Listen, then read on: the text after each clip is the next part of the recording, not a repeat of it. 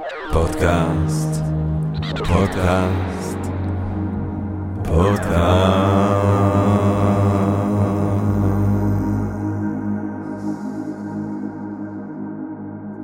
טוב, גבירותיי ורבותיי, ברוכות וברוכים הבאים לפודקאסט של Think and Ring Different, כאן ג'רמי פוגל, אה, ואנחנו רוצים להתעקש להתחיל עם רגע של הודיה, לעצם היש, לעצם המציאות הזאת שמאפשרת לנו למרות הכל, ויש הרבה. ובהינתן כל אלה, ויש המון, אה, להיפגש כאן למען הרחבת הדעת, העמקת הידע וגירוי סיפוק של הסקרנות, אולי רגע נשגב, מעורר השחרה, כולנו ביחד ובעברית, לפחות את זה יש לנו עדיין.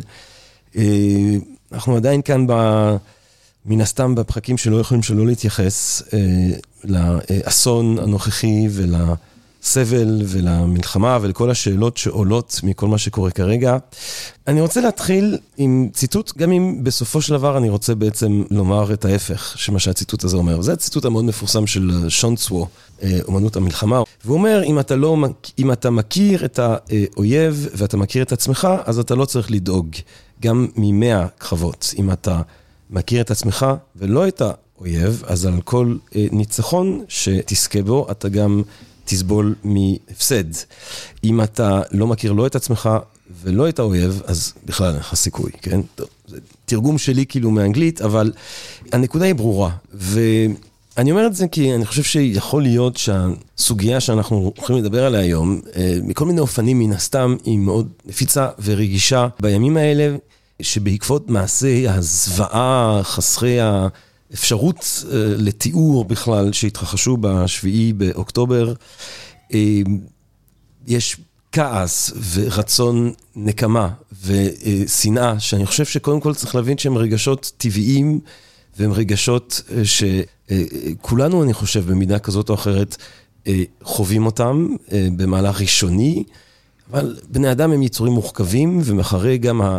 התגובה האינסטינקטיבית הזאת, יש עוד קולות, אה, שהם קולות, איך אומר פרויד, הקול העדין של התבונה. אה, שאומר, אנחנו בכל זאת לא יכולים להרשות לעצמנו, לא לחשוב בצורה יותר מורכבת על הסיטואציה שאנחנו נמצאים כאן. אה, במיקרו של הרגל הנוכחי, אבל בעיקר במקרו של המשך של ניסיון לחיות במזרח התיכון, וספציפית המשך של ניסיון לחיות אה, כאן, אה, בחלקת האדמה הזאת, יחד עם העם הפלסטיני. אה, כי אמנם אנחנו כרגע מן הסתם נמצאים במצב של מלחמה, ובמלחמה אתה נלחם באויב, אבל העם הפלסטיני הוא לא רק אויב, הוא גם עם, הוא גם קיים, יש שם ילדים, אני חושב היום, כן, אני מניח שהיום איכשהו נולדים ילדים בעזה, התינוק הזה שנולד, יכול להיות שמתישהו יהפוך להיות אויב שלי, כרגע הוא תינוק. הוא נולד אל תוך תרבות מסוימת, הוא נולד אל תוך עם מסוים. אה, אם אנחנו לא נבין אה, את העם הפלסטיני, אנחנו לא רק שלא אה, נדע להגיע להישגים צבאיים שאנחנו שואפים מן הסתם להגיע אליהם, אנחנו גם לא נגיע להישגים הפוליטיים, ובעיקר אנחנו לא נגיע לשאיפה האסטרטגית של לחיות בביטחון ובשלום מסוים לפחות. אה, באזור הזה. יותר מבכל תקופה אחרת, אה, ברגע שנתפכח מהפנטזיות של אה, השמדת עם או של טרנספר, ששומעים אותם ביתר שאת בימים האלה, שהן מזעזעות מבחינה מוסרית, אני חושב שזה ברור לרובנו, אבל גם לא באמת יפתרו את הבעיה האסטרטגית הישראלית, כמו שראינו בצורה מאוד יפה, הסביר לנו את זה יצחק בן ישראל בפרק הקודם שלנו. אנחנו צריכים להבין ולחשוב בצורה עמוקה כמה שאפשר, מדויקת אה, כמה שאפשר, על הסוגיה הפלסטינית ועל העם הפלסטיני, ועל זה אנחנו בעצם רוצים היום אה, לחשוב יחד. אני שמח מאוד לארח כאן את דוקטור עידו זלקוביץ'.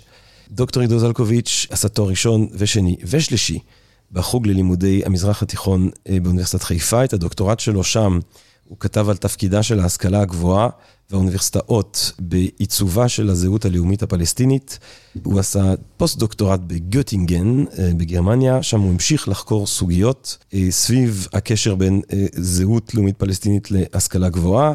הוא גם התמקד באופן שבו משכילים פלסטינים בכווית. בעצם עיצבו את הנרטיב הלאומי הכווייתי. אחר כך הוא היה גם חוקר אורח באוניברסיטת מינסוטה בארצות הברית. כיום הוא ראש התוכנית ללימודי המזרח התיכון במכללת האקדמית עמק יזרעאל. הוא גם עמית מחקר בקתדרת חייקין, חייקין, באוניברסיטת חיפה, והוא מרצה באוניברסיטת רייכמן. הספרים, תנועת הפת"ח, אסלאם, לאומיות ופוליטיקה של מאבק מזוין, יצא ברסלינג 2012, ו-Students and Resistance in Palestine, Book, Guns and Politics, ברוטלג' 2015. אני חושב שאם אי פעם תוציא אלבום מוזיקה, אז Book, Guns and Politics. זה מרגיש כמו... אחלה שם. כן, זה מרגיש כמו כותרת מתאימה, לא? אה, דוקטור עידו אה, זלקוביץ', שלום רב. שלום רב ג'רמי, שלום לך ולמאזינים. אה, טוב, אנחנו נחתוך כאן כהרגלינו ישר לווריד הצוואר.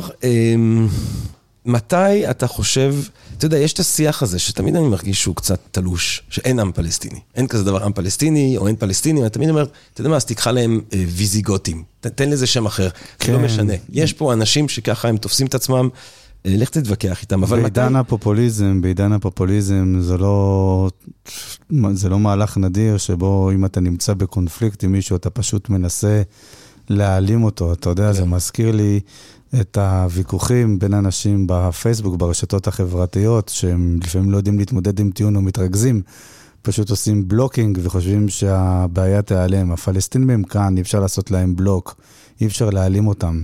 צריך להכיר את העם הזה, להבין מאיפה הוא מגיע. ועם הבעיה הפלסטינית, אה, כן, גם עם הבעיה הפלסטינית, כפי שהם קוראים לזה בערבית, אל-קדיה אל-פלסטיניה, צריך גם לדעת להתמודד. אז איפה אנחנו בעצם אה, מתחילים אם אנחנו רוצים לחשוב על היווצרותה או כוננותה של אה, זהות לאומית פלסטינית נבדלת וייחודית? אני בתור אה, היסטוריון חושב שקודם כל צריך ללכת אחורה ולהבין את השורשים, את המרכיבים של הזהות הפלסטינית המודרנית.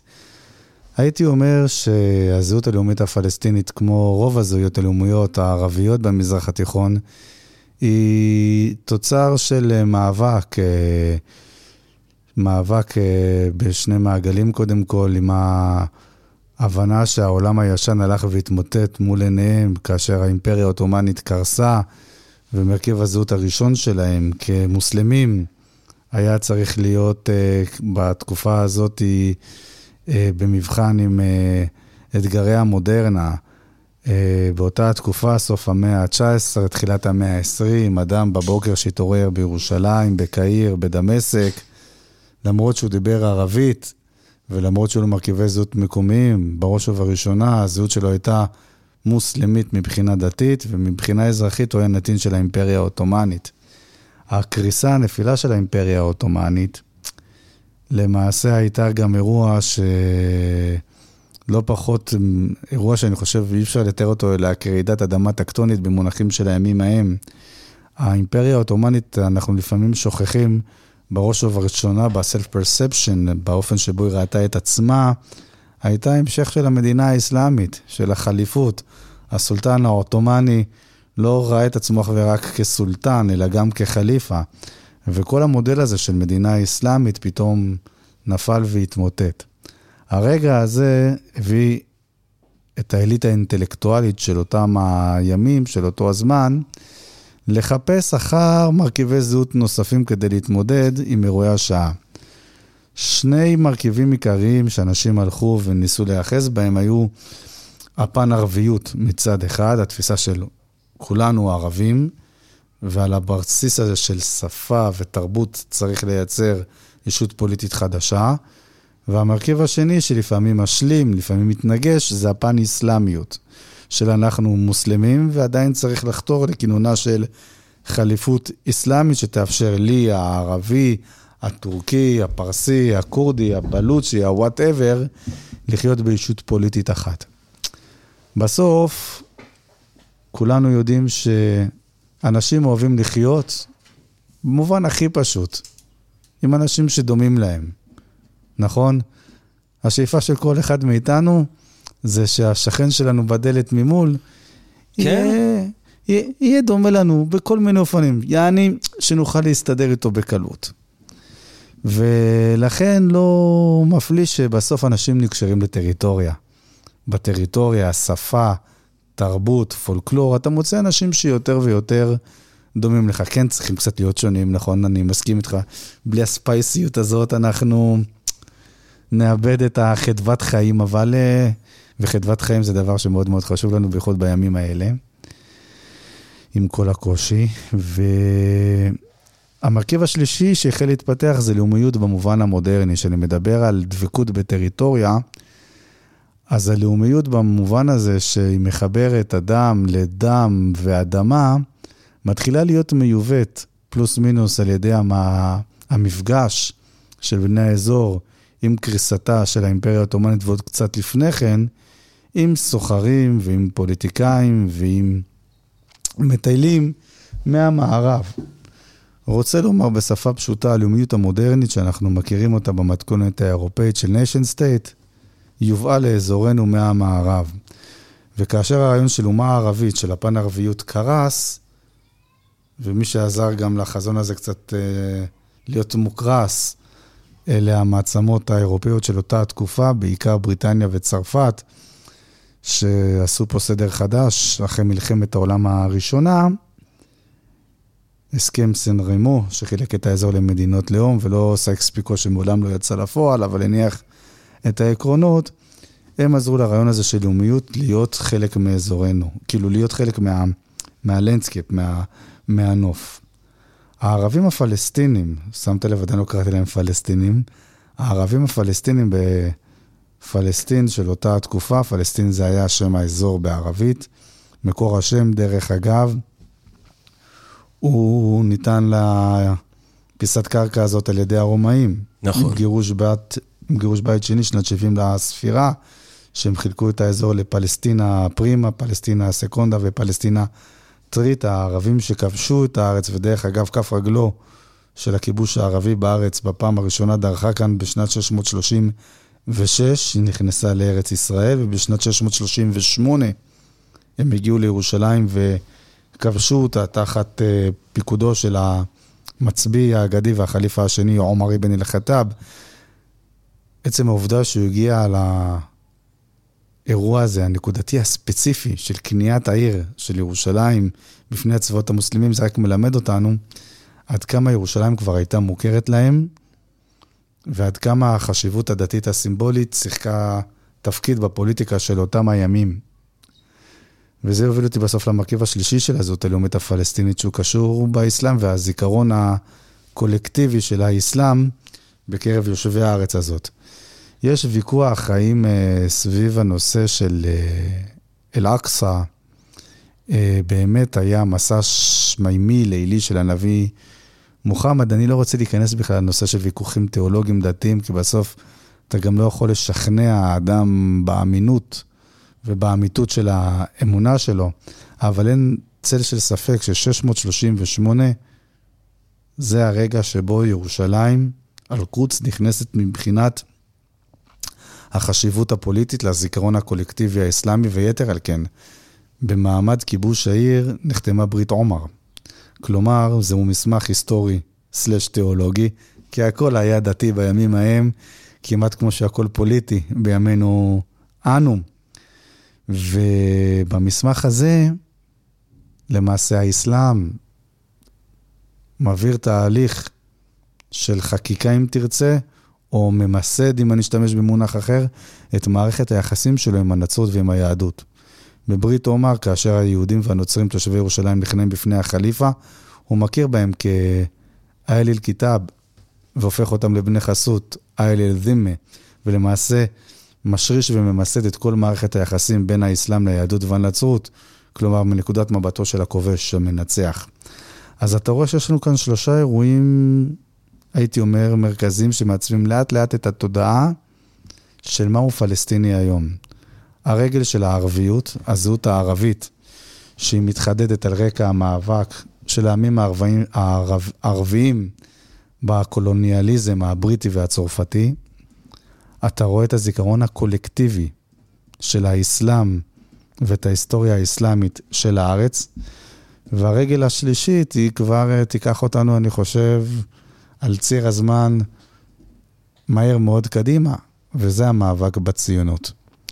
ללא שום צל של ספק, הזהות הפלסטינית, למרות שני המרכיבים היותר קדומים שלה, ששוב, הם גם יותר מובנים, יותר תרבותיים, חוקרי לאומיות אפילו יכולים לומר שיש בהם מרכיבים מדומיינים כאלה ואחרים. הם, הם גם אולי פחות בהכרח מאפיינים ספציפית את הערבים אה, שחיים במה שהיום... בקברת הארץ הזאת, כן, חד משמעית. אני חושב שגם ערבים בסוריה וירדן יכולים להיות שותפים לזיכרון הקולקטיבי של מקומות הקדושים, או לפן הערביות. בהחלט, לפן הערביות ברור, וגם בזיכרון הקולקטיבי האסלאמי. גם הסעודים, כן. הרי אמיר פייסל בחר בדמשק ולא בירושלים להיות בירת... אה, מדינתו קצרת הימים, עד שהוא גורש משם על ידי הצרפתים שאמרו לו, בחור יקר, זוהי הארץ שלנו, חילקנו, אנחנו והבריטים פה את הליטרת בשר הזאת, וזאת הליטרת בשר שלנו. אבל המאבק בציונות, ללא ספק... לא הבנתי את ההערה, אתה אומר, הוא בחר בדמשק ולא בירושלים? ולא בירושלים. עכשיו, כי... למה? דמשק היא למעשה הבירה של החליפות האומאית. Mm. מעמדה הדתי לא פחות מזה של ירושלים, עם כל הכבוד ל... לירושלים, כן? אמ, אז המאבק אה, בציונות, אתה אומר, זה מרכיב שלישי בעצם, שמבדיל את הפלסטינים. וסיפור מאוד מאוד יפה, שעוזר להבין את השיפט התודעתי הזה, אה, קשור בשיח הפוליטי שהחל לייצר באותה תקופה בחור צעיר בשם אה, חאג' אמין אל-חוסייני. שדרך אגב, כבר אז הוא היה חאג', כי חאג' זה תואר שניתן למי שעלה לרגל, והוא, למזלו, נולד למשפחה עשירה אליטיסטית, משפחת אל-חוסייני מירושלים, משפחה בעלת עמדות הנהגה פוליטיות, שאפשרה לו את הפריבילגיה, היום היו קוראים לו פריבילג, לעלות למכה, לעשות את החאג' בגיל מאוד מאוד צעיר. חאג' אמין אל-חוסייני בתקופה ההיא של סוף מלחמת העולם הראשונה, היה אחד מהתומכים של המלך פייסל.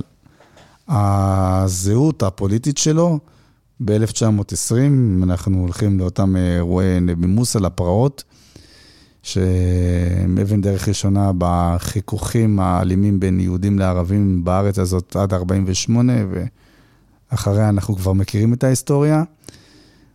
באירועי נבי מוסא ב-1920, כאשר הוא עלה לנאום בפעם הראשונה כאיש ציבור, הוא שלהב את ה...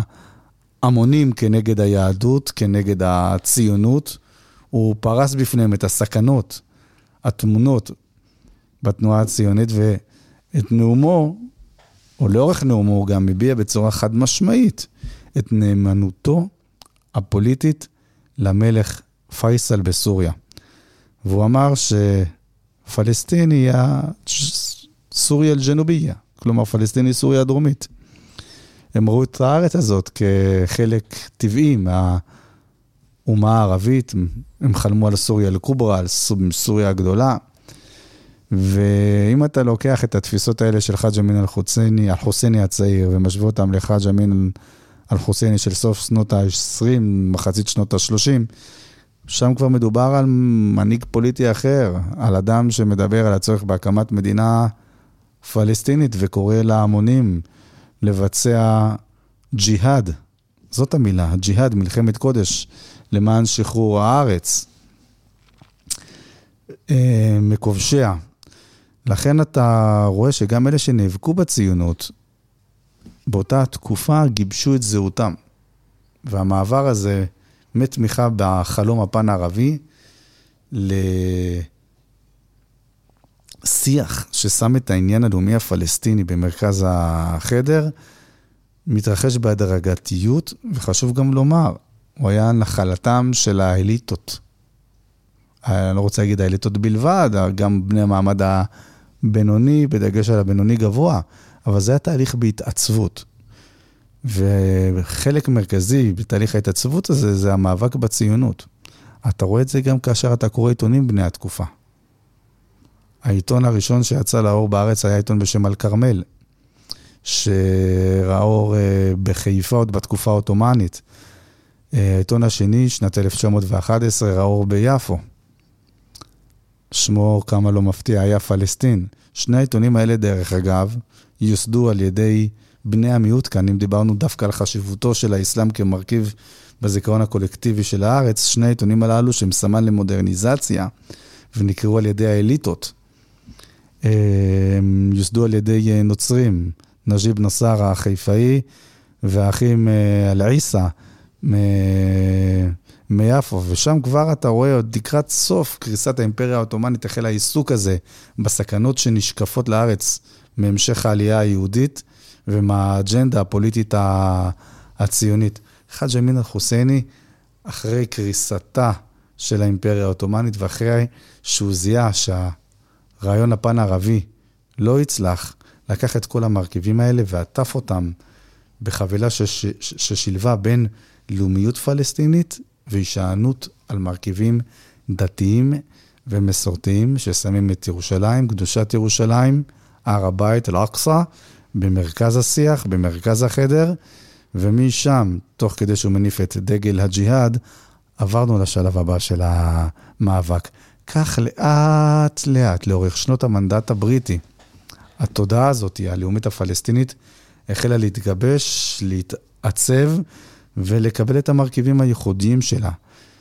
ב-1919, מתי מעטים ראו את עצמם כפלסטינים. ב-1936, הוועד הערבי העליון שם לעצמו כדרישה פוליטית מהבריטים, הקמה של מדינה לאומית פלסטינית. וברגע שיש לך כבר מבנה כוח מאורגן, עם סניפים, עם תשתית, עם עיתונים, עם מערכת חינוך, עם מנהיגים פוליטיים, כבר אפשר לדבר על תנועה לאומית. הזעם פלסטיני קיים, והוא פחות או יותר החל להתעצב אז. אז בעצם, זאת אומרת, אם אני חוזר למאה ה-19 לצורך העניין, אז יש, יש אנשים מוסלמים, ערבים, שגרים במה שנקרא פלסטין, כן. אבל שזה חלק מהאימפריה. מונח גיאוגרפי. זה מונח גיאוגרפי, וזה חסר, חלק מהאימפריה. חסר משמעות פוליטית. ואני מבחינה אה, דתית מוסלמי, מבחינה אה, אזרחית אני נתין, כן, של האימפריה העות'מאנית. ברגע שהאימפריה העות'מאנית קורסת, יש איזושהי שאיפה פן-ערבית. כן, אל מול המשחקים הקולוניאליים של האנגלים והצרפתים, איזושהי סוג של שאיפה פן-ערבית. אה, יש את הזיכרון הקולקטיבי אה, סביב המשמעות של מקומות הקודש, אפשר גם להוסיף את המיתוסים כמובן של הצלבנים והניצחון של כן, סלאח א-דין נגד הצלבנים. ואפילו יותר, יש איזשהו, עוד איזושהי נקודה פולקלוריסטית מאוד מאוד נחמדה. לאורך הארץ, גם באותה תקופה, היה נהוג לעשות כל מיני, מה שנקרא בערבית אה, זיירת והמוואסים, כלומר עלייה לקברי צדיקים, עלייה, והיו כאלה פסטיבלים ביפו ובנבי רובין, אה, שלמקומות האלה היו מגיעים לטקס הדתי ונבי מוסא שהזכרנו מקודם, היו מגיעים ערבים, מוסלמים מכל חלקי הארץ, ואז שאתה נפגש עם הבחור מירושלים ומעזה ומבאר שבע ומכפר מנדה ומטבריה, אז נוצרת לאט לאט גם תחושת מה שנקרא ביחד נס, שלאט לאט תהפוך להיות גם בעלת גוון לאומי. אז אמרנו את העניין הפן-ערבי, העניין של הזיכרון הקולקטיבי הדתי, אה, והעניין של המאבק בציונות, שבאופן דיאלקטי אה, משהו בעצם אה, ממש מבדיל אותם, כי אנחנו רואים, סתם, נגיע כבר לשנות ה-80 של המאה ה-20, שירדן ומצרים יכולים כבר להיות בשלום עם הישות הציונית, בעוד העם הפלסטיני ממשיך את מאבקו. אה, אני, אני רוצה לשאול אותך, אבל, אה, אם אנחנו מסתכלים על החברה הזאת, זאת אומרת, לא נחשוב עליהם כלאום, דיברנו קצת עליהם כלאום, אני רוצה לחשוב עליהם ממש בצורה יותר סוציולוגית. Mm-hmm. תתאר לנו את מה, מה, החב... מה, מה טיבה של, ה... של החברה הזאת, של החברה הפלסטינית. איך היית מאפיין אותה? וואו, שאלה נפלאה. אמ, כמו כל חברה, זו חברה מאוד מאוד הומוגנית. אמ, שגם כן עברה תהליכים מאוד מאוד מורכבים משנות ה-30 ועד לימינו אנו. חברה שיש לה מרכיבים שונים שפיתחו גם, הייתי אומר, אתוסים ודפוסי מאבק. רוב רובה של החברה הפלסטינית לאורך תקופת המנדט הייתה חברה כפרית.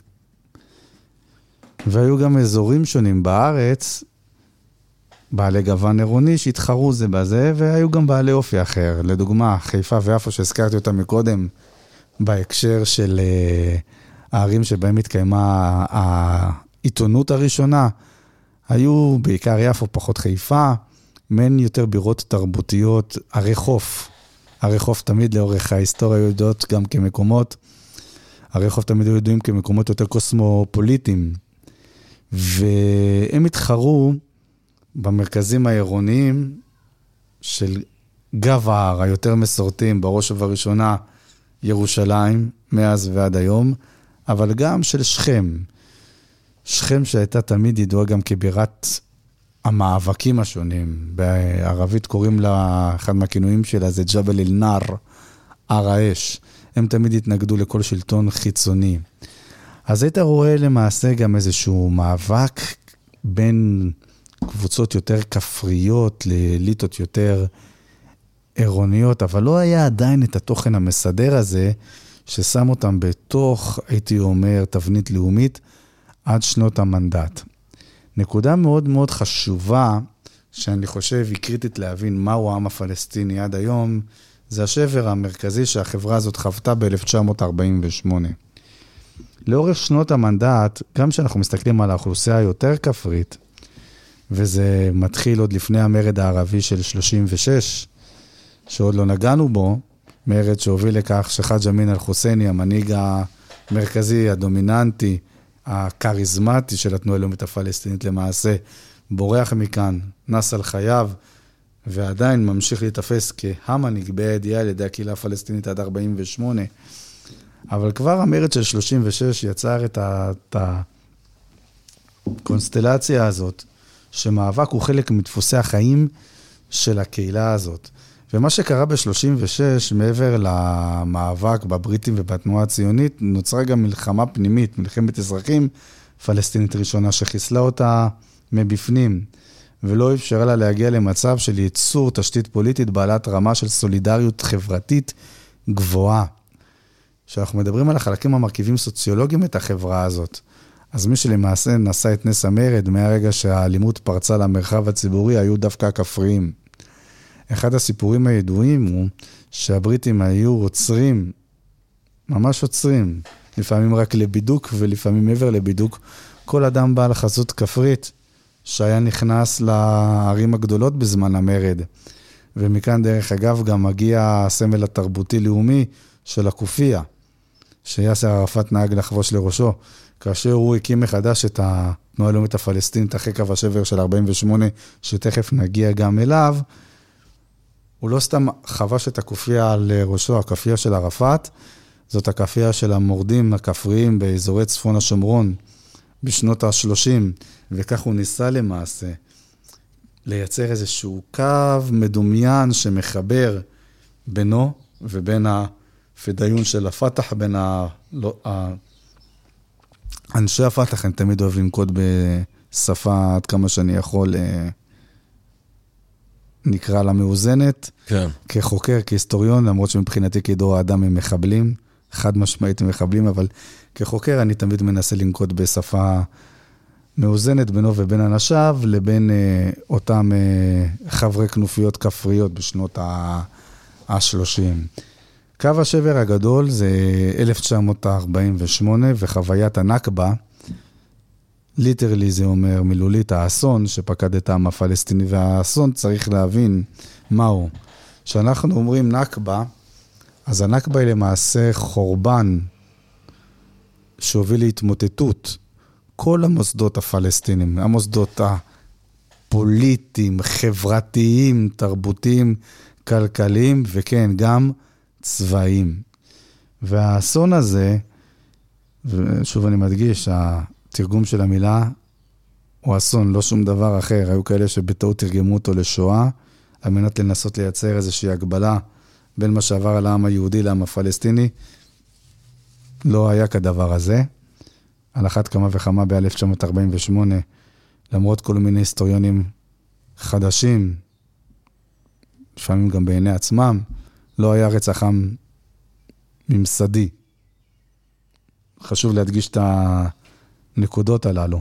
אבל כן היה אסון שאי אפשר להתעלם ממנו, והאסון מנקודת המבט שלהם, אחרי שהם סירבו, אחרי שהם סירבו להצעת החלוקה ולחיות כאן על בסיס פתרון של שתי מדינות לשני עמים, הוא למעשה היה אסון של התמוטטות פוליטית, חברתית, תרבותית, שהיה עלול בסוף גם להוביל לאובדן ומחיקה של זהות.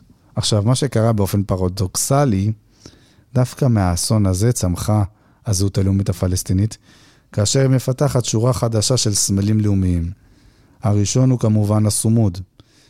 סומוד בערבית, דבקות באדמה. כלומר, זה שוב מתחבר גם לתפקיד הסוציולוגי של החקלאי כחלק מהמרכיבים של החברה. ועל החקלאים בגדה המערבית, במקומות אחרים, דרך אגב, כולל גם הפלסטינים אזרחי מדינת ישראל, אלה שנשארו כאן, נשארה חובה לדבוק באדמתם ולא לעזוב אותה, יהא אשר יהא. כלומר, לסומוד יש פרשנות שונה בקרב הפלסטינים אזרחי מדינת ישראל ובקרב הפלאחים של הגדה, אבל העיקרון הוא, סומוד זה אומר לדבוק בקרקע עד, עד כדי זוב דם. כלומר, אם מגיע עכשיו איזה ג'בר גדול ומושך אותך ברגליים, אתה נאחז בציפורניים באדמה ולא עוזב אותה. חורש אותה עם הציפורניים שלך, זה הסומוד. זה, זה סמל ראשון. סמל שני, זה כמובן הפליט.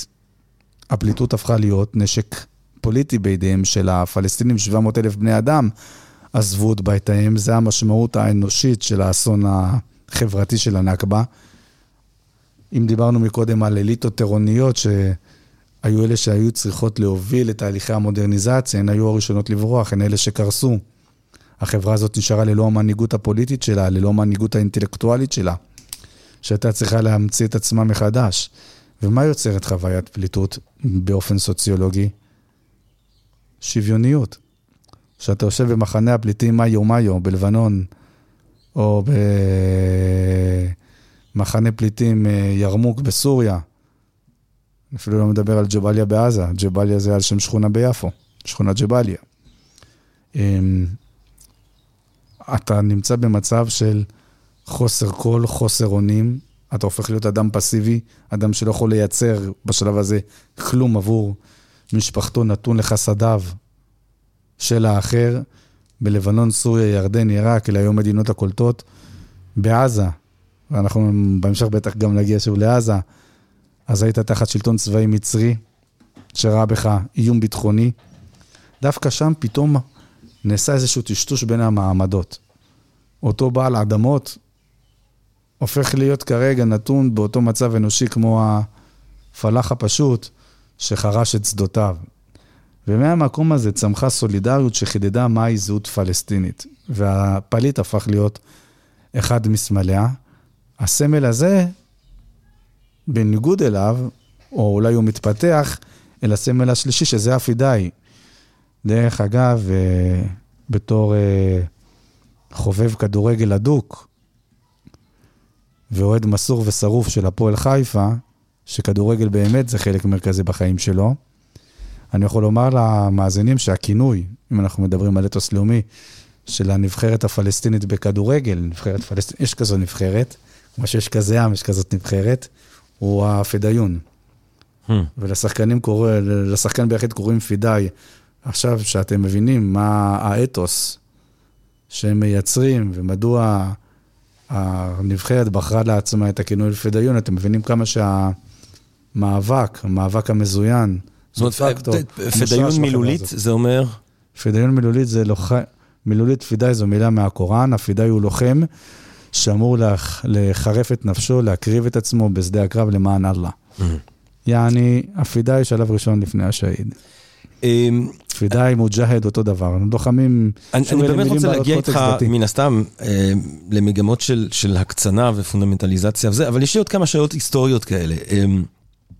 אחד מהדברים שאתה מרבה לשמוע, זה שהרבה מאוד מהאנשים שנמצאים כאן, זאת אומרת, אנשים אולי, אני חושב שיש מעט עוד אנשים שמחזיקים בתפיסה של אה, אה, ארץ ללא עם, לעם ללא ארץ, או מדינה ללא תושבים לעם, מה שלא הציטוט כן. המדויק הוא. אמ, ובאמת, אם אתה קורא את ה... על הבעיה היהודית של הרצל, זה פשוט מדהים, ההתעלמות המוחלטת מהבעיה הקטנה שיש כאן אנשים שחיים, ומה יהיה איתם, ואיך נחיה איתם וכולי. הייתה קצת תחושה שבאופן ג'נטלמני הפלסטינים ככה פשוט יכבדו. את הזיקה הציונית ויעזבו את הבמה. אה, אבל אחד מהדברים שאתה שומע, אה, זה לא שלא היו פה אנשים, אבל שהרבה מאוד אנשים הגיעו. הייתה הגירה גדולה עם ההצלחה של הציונות ועם הפריחה של השיממון אה, שאפיין את המקום הזה, ואז מצטטים את מרק טוויין, ומרק טוויין מסתובב, והוא לא רואה אף אחד, והסיבה לזה שאין אף אחד, כי זה סוג של... זה פינה אבודה באימפריה העות'מאנית, ובעצם הרבה מאוד מהפלסטינים הגיעו בעקבות הגעתם של ציונים. הייתה גם הגירה ערבית לארץ הזאת בסוף המאה ה-19, תחילת המסע, אנחנו מדברים על עידן אחר, כמו שראינו בפתח שיחתנו, עידן שבו אנשים חיפשו את פרנסתם, עידן שבו מי ששלטה כאן באזור הייתה אימפריה עות'מאנית, מדינה אסלאמית. איך אומרים? לחילאפה, לחילאפה לה חודוד לה, לחילאפה, למדינה האסלאמית אין גבולות. אז אנשים היו עוברים ממקום למקום, היו משתקים. אתה רואה את זה מאוד אה, בצורה די יפה בחלק מהשמות משפחה היום של אה, משפחות ערביות סלש פלסטיניות בארץ, גם בארץ וגם בגדה. לדוגמה, משפחת בושנק הגיעו מאזור בוסניה, משפחת חיג'אז הגיעו מאזור החיג'אז, משפחת אל-מסרי הגיעו מאזור אה, מצרים. מצרים וכיוצא בכך. אבל אסור לנו גם לשכוח שחלק משמות המשפחה היהודיים מעידים על... אה, לא, זה ברור. כן, כי זה, כי, כי זה הנוהג. אני חושב שבסופו של דבר, אה, ברגע שהאדם מגיע לחבל ארץ ומשתקע בו, הוא הופך להיות חלק מהנוף. אבל ו- היית אומר אבל במספרים, נגיד, אם אנחנו חושבים שנות ה-20, שנות ה-10, שנות ה-30, כמה מהאנשים שאנחנו היום חושבים עליהם כאל פלסטינים, הם היו פה כבר כמה דורות, וכמה הגיעו כאילו יחסית אה, בזמן האחרון?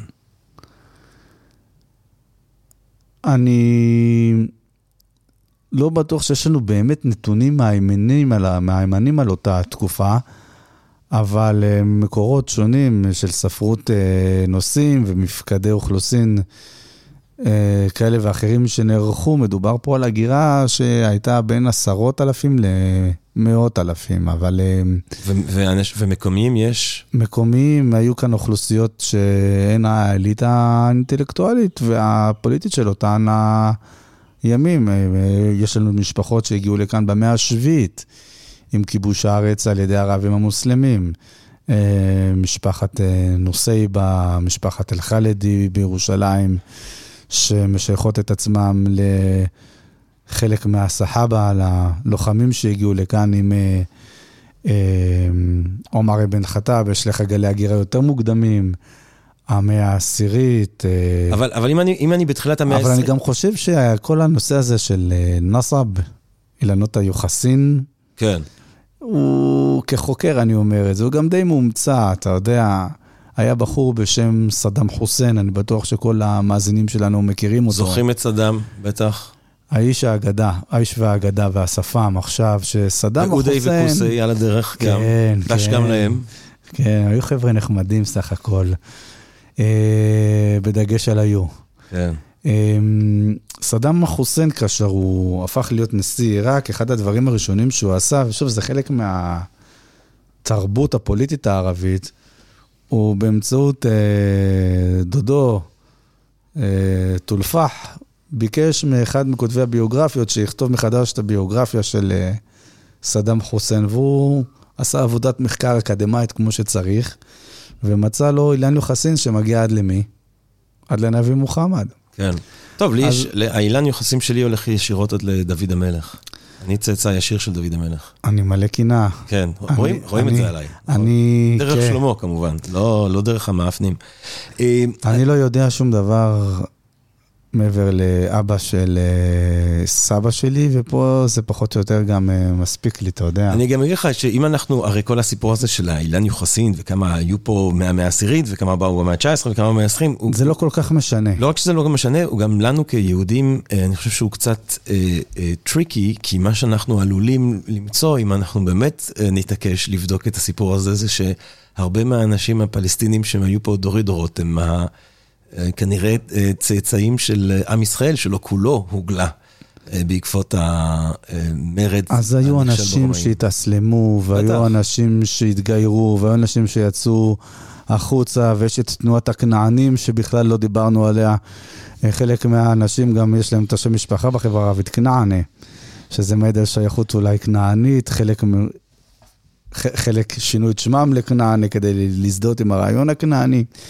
אני בסוף חושב, שוב, אני אומר את זה בכובע מחקרי ולא פוליטי, שמה שחשוב כאשר אתה מתמודד עם תופעה זה להבין את האתוס, להבין את השורשים, ולקחת בחשבון שלאנשים יש אמונות ויש תפיסות, ושבן אדם בא ואומר לך, אני פלסטיני, אני מכאן, זה לא משנה אם המשפחה שלו הגיעה ב-1924 לשכונת הפחונים והחולות בחיפה, ליד מפעל שמן, או אם הם הגיעו לכאן במאה השביעית. בן אדם חי את ההווה שלו, ולעיתים גם מכווין את קווי הפעולה שלו לקראת איזשהו עתיד מדומיין. ובסופו של דבר, כפי שתיארנו את זה, כל הסיפור הזה בסוף רקם זהות פלסטינית מאוד מאוד ייחודית, באופן שמבדיל אותה הלכה למעשה מסוגים אחרים של לאומיות ערבית שהתפתחו בסוריה, לבנון ומצרים, ששם גם המאבק כלפי, הש... כלפי השלטונות המנדטוריים היה מאוד מאוד מרכזי, אבל לא כמו בארץ, הוא נעדר את אותה רגל שלישית של מאבק בתנועה לאומית אחרת, שאף היא טוענת לבעלות על אותה פיסת הארץ. אה, עוד דבר שרציתי לשאול אותך, זה עניין של המבנה החמולתי. אה, אחד מהדברים שאתה גם מרבה לשמוע, זה אנשים אומרים, טוב, אבל אתה יודע, הם, הם, הסיבה לזה שבה, ש, ש, שהרשות הפלסטינית או העם הפלסטיני לא מצליח בעצם אה, להקים, לתחזק, לקיים מדינה, זה שזה בכלל מבנה חמולתי. הרעיון הזה של מדינת לאום מערבית לא תואמת בכלל את אופייה של החברה הזאת. המבנה החמולתי, by and large, and large again, מאפיין את החברה הערבית באשר היא. כן. אז מה, אין לנו מדינות לאום שבטיות? אז בוא, בוא תתאר לנו, אבל ירדן, מה... ירדן, סעודיה, כש, כשאומרים, מרוקו. כשאומרים המבנה החמולתי, למה מתכוונים? המבנה החמולתי, קודם כל הוא קיים, אסור להתעלם ממנו, זה נכון. ההערה הזאת שהמבנה החמולתי הוא חלק מהפסיפס החברתי, התרבותי, הפוליטי הערבי, הוא נכון. אבל המבנה החמולתי, כמו כל מבנה פוליטי וחברתי אחר, הוא משתלב במעגלים נוספים לפי הצרכים שלו, לפי האינטרסים אה, ומעגלי הכוח אליהם הוא שואף. אז אנחנו מדברים בראש ובראשונה על המשפחה הגרעינית, שבדרך כלל היא תשתלב בתוך מבנה חמולתי, משפחתי רחב יותר, לעתים בעל מימד שבטי, לפעמים הממד השבטי ייעלם. ובסופו של דבר, הכוח של החמולה תמיד ילך ויעלה, ואת זה צריך להבין מבחינה פוליטית, ככל שכוחה של המדינה ילך וישחק. כלומר, מה היה התפקיד החברתי של החמולה? לספק ביטחון לפרט. ומכאן מתחיל גם להתפתח כל הפולקלור הערבי הזה שאנחנו מכירים. אנא ואחד דידי בן עמי, ואנא ובן עמי דידי אל-גריב, כלומר, אני ואחי נגד בן דודי, ואני ובן דודי נגד אה, הזר, דם סמיך ממים, כן. אבל לומר שעמים לא קיימים כי החמולה יותר חזקה מהמרכיב הלאומי, אני באופן אישי חושב שזו תפיסה לא נכונה. אה, כן ניתן להסביר באמצעות המבנה החמולתי תופעות פוליטיות. לדוגמה, חמולות כן לפעמים מצביעות, almost as one voice, למפלגה מסוימת, למועמד מסוים. חמולות כן לפעמים נהנות באופן ישיר כיחידה הומוגנית ממנעמיו של השלטון. זה נכון למדינת ישראל, זה נכון, ב- ב- זה נכון גם בשטחים הפלסטינים וזה נכון גם במדינות הערביות. החמולה היחידה פוליטית-תרבותית בסופו של דבר. אמ, בוא נדבר על ההנהגה. דרך אגב, אני אין לי חמולה, אנחנו אשכנזים. כן, שלושה ילדים וחתולה. אמ, תראה, אני הייתי עושה חמולה של חתולים. אני הייתי מרגיש גאה להשתייך לכזאת. אני בעד. אמ, בוא נדבר שנייה על ההנהגה הפלסטינית, ואולי באמת, אתה יודע, דמות האב, אה, יאסר ערפאת, ובכלל ותנועת הפת"ח. יאסר ערפאת הוא באמת מנקודת המבט הפלסטינית מייסד האומה. אחרי החורבן של 1948, אחרי הנכבה, יאסר ערפאת היה זה שהפך להיות הסמל של הדור הצעיר, שבאמצעות פעילות סטודנטיאלית, ועל כך כתבתי בהרחבה בספרים שלי, החל להניח את התשתיות להצמחתה ובנייתה של תנועה לאומית פלסטינית חדשה, שהיא זאת שלמעשה פיתחה את אותם שלושה סמלים עיקריים שדיברתי עליהם מקודם. ההאחזות באדמה, הפליטות וה... מאבק המזוין. המאבק המזוין. שהמאבק המזוין בסוף הפך להיות חזות הכל. יאסר ערפאת הוא בן למשפחה עזתית, הוא טוען שיש למשפחה שלו גם קשרי חיתון עם משפחת אל-חוסייני בירושלים, ושהוא נולד בירושלים. רוב חייו הוא בילה בקהיר, משפחתו נעה על הציר של בין עזה, העיר, לבין אה, קהיר. אביו היה בן המעמד הבינוני גבוה, סוחר שנע ונד על הציר הזה, והוא בתור בחור צעיר שפר עליו אה, גורלו, היה בר מזל והחל ללמוד הנדסה אזרחית באוניברסיטת המלך פואד הראשון, שלימים תהיה אוניברסיטת קהיר אחרי מהפכת הקצינים החופשיים ב-1952. הוא נכנס בשערי האוניברסיטה עוד לפני המלחמה. יאסר ערפאת כבר בתור נער צעיר היה אדם מוסלמי מאוד מאוד הדוק, וסוגיות פוליטיות מאוד מאוד עניינו אותו. בזמן המלחמה ב-1948 הוא עזב את האוניברסיטה, עזב את לימודיו, ורצה להגיע לארץ להילחם במסגרת גוד, גדוד מתנדבים, שארגנה אותו תנועת האחים המוסלמים. האחים המוסלמים ילוו אותנו פה, אני מניח, לאורך הפודקאסט הזה עוד כמה וכמה פעמים. האחים המוסלמים היו גוף החברה האזרחית היחידי, הגוף הרעיוני הפוליטי היחידי, הלא מדינתי, שלקח חלק פעיל במאבק המזוין ב-48. יאסר ערפאת רצה לקחת חלק בגדוד הזה, שיצא ממצרים, התארגן במצרים, עלה לרצועת עזה, מגרש האימונים של יאסר ערפאת. דרך אגב, חלקים מהחבר'ה האלה הגיעו עד לכפר צוריף, בואכה גוש עציון. וכאשר המלחמה הסתיימה, לא ברור אם הוא כן הספיק להילחם, לא ברור, הוא לא הספיק להילחם, יש כל מיני מקורות שונים. הוא חזר למצרים להמשיך את לימודיו, אבל החוויה הזאת של 1948 מאוד מאוד השפיעה עליו. אה, באחת הביוגרפיות שנכתבו עליו, אני קראתי גם שהוא קיבל מלגה ללימודי הנדסה בטקסס, ובגלל העניין הפוליטי הוא לא עזב את לימודיו בקרב ונסע לאמריקה. לך תדע איך ההיסטוריה הייתה מתגלגלת אם הוא באמת היה נוסע לאמריקה, היה אפשר לכתוב אולי כן. ספר על מסעותיו של ערפאת באמריקה. כן, אני מנסה לדמיין את ערפאת עם מבטא טקסני כן, כזה. כן, מתאים לו דווקא. How you all doing? מתאים לערפאת עם איזה כובע בוקרים כזה ומגפיים. אה, ואקדח, הבן אדם תמיד אהב אקדחים, הייתה, היה לו פטיש לאקדחים. אה, אבל נחזור ליאסר ערפאת, הוא מתחיל את הקריירה שלו הפוליטית בתור מנהיג סטודנטים, הוא למעשה מתחיל את הפעילות הפוליטית שלו בשורות תנועת האחים המוסלמים, ומשם הוא מקים רשימה שלוקחת את כל הכיסאות, את כל המושבים באגודת הסטודנטים הפלסטינים באוניברסיטת קהיר בראשית שנות ה-50, והוא הופך את אותה אגודת סטודנטים קטנה, אבל במקום מרכזי שהוא משתלט עליה, למשהו הרבה יותר גדול מהמהות שלה. הוא למעשה היה הראשון שאמר, לא משנה מה הזהות הפוליטית שלך, מהו הרעיון על המסדר שאתה מאמין בו, בין אם אתה מוסלמי אדוק כמוני, כן, אני מדבר בקולו של ערפאת, אני לא מוסלמי אדוק, ברוב עוונותיי, לא אדוק בשום דבר חוץ מהאהדה שלי לקבוצת הכדורגל שלי. אה, אם אתה מוסלמי, אם אתה מרקסיסט, אם אתה אה, פן ערבי, אם אתה שם את העניין הפלסטיני במקום הראשון בסדר העדיפויות שלך, אתה מוזמן להצטרף לרשימה שלי. וכך הוא כבש את אותה אגודת סטודנטים, כאשר הוא מתחיל לטשטש ולשבור את המחיצות בין הזהויות העל-לאומיות. מרקסיזם, פן אסלאמיות, פן ערביות וכיוצא בכך. יאסר ערפאת היה פוליטיקאי עם חושים חדים. הוא הבין קודם כל שכדי להיות מנהיג מעבר לכריזמה והיכולת לסחוף אנשים ולהניע אותם, מה צריך? כסף. איפה הכסף? והוא הצליח לפתח שורה של קשרים ישירים וייחודיים עם דמויות מרכזיות בליגה הערבית של אותה התקופה, ועם אנשי עסקים פלסטינים עשירים.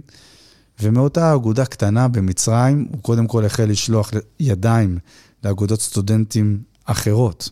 בתוך קהיר, ומשם מחוץ למצרים. רתם אליו את הסטודנטים בסוריה, במפרץ, לאט-לאט בגרמניה, בצרפת. כבר ב-1954 הוא מצליח לייצר הישג ראשון לפלסטינים מבחינה פוליטית אחרי הנכבה, כאשר התאחדות הסטודנטים הפלסטינית הופכת להיות מוכרת כמשקיפה על ידי התאחדות הסטודנטים הסוציאליסטית העולמית. כלומר, אין מדינה, אין תנועה לאומית. אבל יש, יש אבל יש פתאום מנהיג כן. שיושב באיזשהו אולם עם שלט קטן שעליו כתוב פלסטיין, והוא מייצג את הסוגיה. ועם סיום לימודיו ב-1956, אחרי שהוא כבר היה גם על הכוונת של המודיעין המצרי, שאיתם היה לו יחס, הייתה לו מערכת יחסים מאוד, מאוד מורכבת, הוא עוזב לכווית, ואחרי שלוש שנים בכווית הוא מייסד באופן פורמלי ורשמי, אבל עדיין מחתרתית תנועת הפת"ח, כאשר לכל אותם עקרונות שאנחנו ציינו מקודם, של פלסטיין פרסט, פלסטין לפני הכל שהוא טבע באגודת הסטודנטים, הוא הוסיף עוד עיקרון נוסף, את העיקרון של המאבק המזוין. והוא אמר לדור הצעיר הפלסטיני, הגיע הזמן שאתם תפסיקו, תפסיקו להיות פסיביים ותפסיקו לחכות למדינות הערביות שיובילו את המלחמה הבאה עם ישראל. אנחנו בפתח רוצים להפוך את היוצרות. אנחנו מציעים לכם את המאבק המזוין כתרופת הפלא לכל בעיותיכם. ואם אתה פלסטיני, ואם אתה מוכן להקריב את נפשך למען המולדת, אהלן וסהלן, הפתח פותחת את שעריה בפניך. וערפאת גם היה אדם שהכיר את עמו. שוב, דיברנו בתחילת השיחה על שלושה מרכיבים עיקריים של הזהות. אז הוא מעולם, וזו נקודה מאוד מאוד חשובה שצריך להבין אותה, ולדעתי גם רבים וטובים פספסו אותה לאורך השנים, הוא מקים את הפת"ח לא כתנועת שחרור לאומית מודרנית, אלא כתנועה בעלת גוון מסורתי, מאוד מאוד מסורתי, מאוד מאוד קונסרבטיבי. השם הפת"ח, ראשי התיבות של התנועה זה חרקת תחריר פלסטין, התנועה לשחרור פלסטין. חרקת תחריר פלסטין, גם בלי לדעת ערבית, אתם רואים שראשי התיבות הן חטף. ולא פתח. המילה חטף בערבית, המשמעות שלה זה מוות פתאומי על ידי מכת ברק, כעונש של עבירה מוסרית, מאת אללה. Mm. יפה, נכון להסביר מילה אחת קצרה, קטנה בערבית, אנחנו צריכים משפט שלם בעברית. מי ירצה להצטרף לתנועה שראשיתה הוא מוות, ועוד על עבירת מוסר? הוא הפך את האותיות ויצר את השם פתח. פתח זה שם בעל משמעות דתית. פתרת אל-פותוחת, תקופת הכיבושים הראשונה, זו התקופה שבה הנביא מוחמד הוביל את המוג'הידין לכיבושים ולהתפשטות האסלאמית הגדולה מחצי האי ערב החוצה. יש פרק בקוראן שנקרא סורת אל-פתח. ומכאן הוא התחיל לשחק את המשחק הזה של הכנסת המוטיבים הדתיים לתוך השיח הפוליטי של התנועה, ושהקציני גיוס של הפתח, הם מדברים עם הצעירים, הם לא הציעו להם, כמו החברים שלהם אחר כך בשנות ה-60 המאוחרות, שקמו חזיתות השמאל, החזית העממית, החזית, החזית הדמוקרטית, מאבק לשחרור אמצעי הייצור מידיהם של בעלי ההון, המדכאים, המדוכאים, המנצלים והמנוצלים. הוא בא ואמר להם, יסמעו יא ג'מאעה, הדה הוא אל-ג'יהאד פי סביל אללה ואל-וואטן. זוהי מלחמת הקודש שלכם למען אלוהים והמולדת. וכאן היה טמון מלכתחילה בסיס כוחה של הפתח ועוצמתה. וערפאת היה רטוריקן מהמדרגה הראשונה. הוא ידע לרתום אליו אנשים, הוא ידע לעורר בהם רגש. והנאומים הפומביים שלו, עוד כמנהיג צעיר, תמיד היו מתובלות, היו מתובלים, סליחה, באמרות שפר ובפסוקים מהקוראן ומהחדית'. ומתי יש החלטה, נטייה אה, אה, ללכת לכיוונים של אה, טרור? זאת אומרת... מלכתחילה, בראשית הדרך. יאסר ערפאת גם באיזשהו שלב, הוא, אתה יודע, אחר כך אוסאמה בן לאדן קצת תפס את המקום, אבל היה בשנות ה-70-80, גם אם אתה רואה כאילו קומדיות אמריקאיות, כשהם רוצים לעשות בדיחה על טרוריסט, הם אומרים PLO ויאסר ערפאת, האלה הם דימוי כזה, כן? עם כל המטוסים. ו... ולא בכדי, ולא בכדי. ערפאת בסופו של דבר, אה, ואני חושב שגם בתפיסה העצמית שלו, הוא אדם שהמאבק והמאבק המזוין היה חלק מרכזי בחייו. אה, הפת"ח לא הייתה צומחת והופכת להיות תנועת ההמונים הפלסטינית הראשונה שלמעשה ייצרה זהות פלסטינית אחרי הנכבה, ובעקבות הפת"ח, שקמה, שוב, מתחת לרדאר ב-59, הוקם אש"ף, ב-64 על ידי הליגה הערבית. הפת"ח דיברה על המאבק המזוין כעמוד השדרה של הזהות הפוליטית שלה. היא אמרה לי, לא מאבק מזוין, הם, הם מאוד הושפעו, דרך אגב, מתורתו של פרנץ פאנון, שדרך אגב, הם גם תרגמו אותו לערבית, והמאמרים של פרנץ פאנון אה, נלמדו. ההוגה הפוסט-קולוניאלי המשמעותי. ואפילו אבו איאד, מספר 2 או 3 של ערפאת, תלוי את מי אתה שואל ובאיזה יום, יריבו של אבו ג'יהאד, כתב בספר הזיכרונות שלו, שגם הוא בעצמו קרא את uh, פרנץ פאנון כתלמיד באוניברסיטת אל-עזר וכאדם שרצה לפתוח את אופקיו אל העולם, והוא אומר, אני מאוד התרשמתי, זה אבו יד מספר, מפרנץ פאנון, ומהאופטימיות שהוא גילה כאשר הוא היה, אה, סליחה, זה הוא כתב על מאו צ'טונג, שהוא התרשם מהאופטימיות שהוא, שהוא, שהוא גילה בגולה, אבל על פרנץ פאנון הוא כותב שהוא יותר נמשך לפרנץ פאנון מאשר למאו צטונג, משום שפרנץ פאנון כתב בספרו המקוללים עלי האדמות, שבכל מקום בעולם הערבי, שבו התרחש מאבק לשחרור לאומי, אנחנו נחזה גם בתופעה מקבילה, בהתעוררות דתית. והאנשים האלה הגיעו מרקע דתי.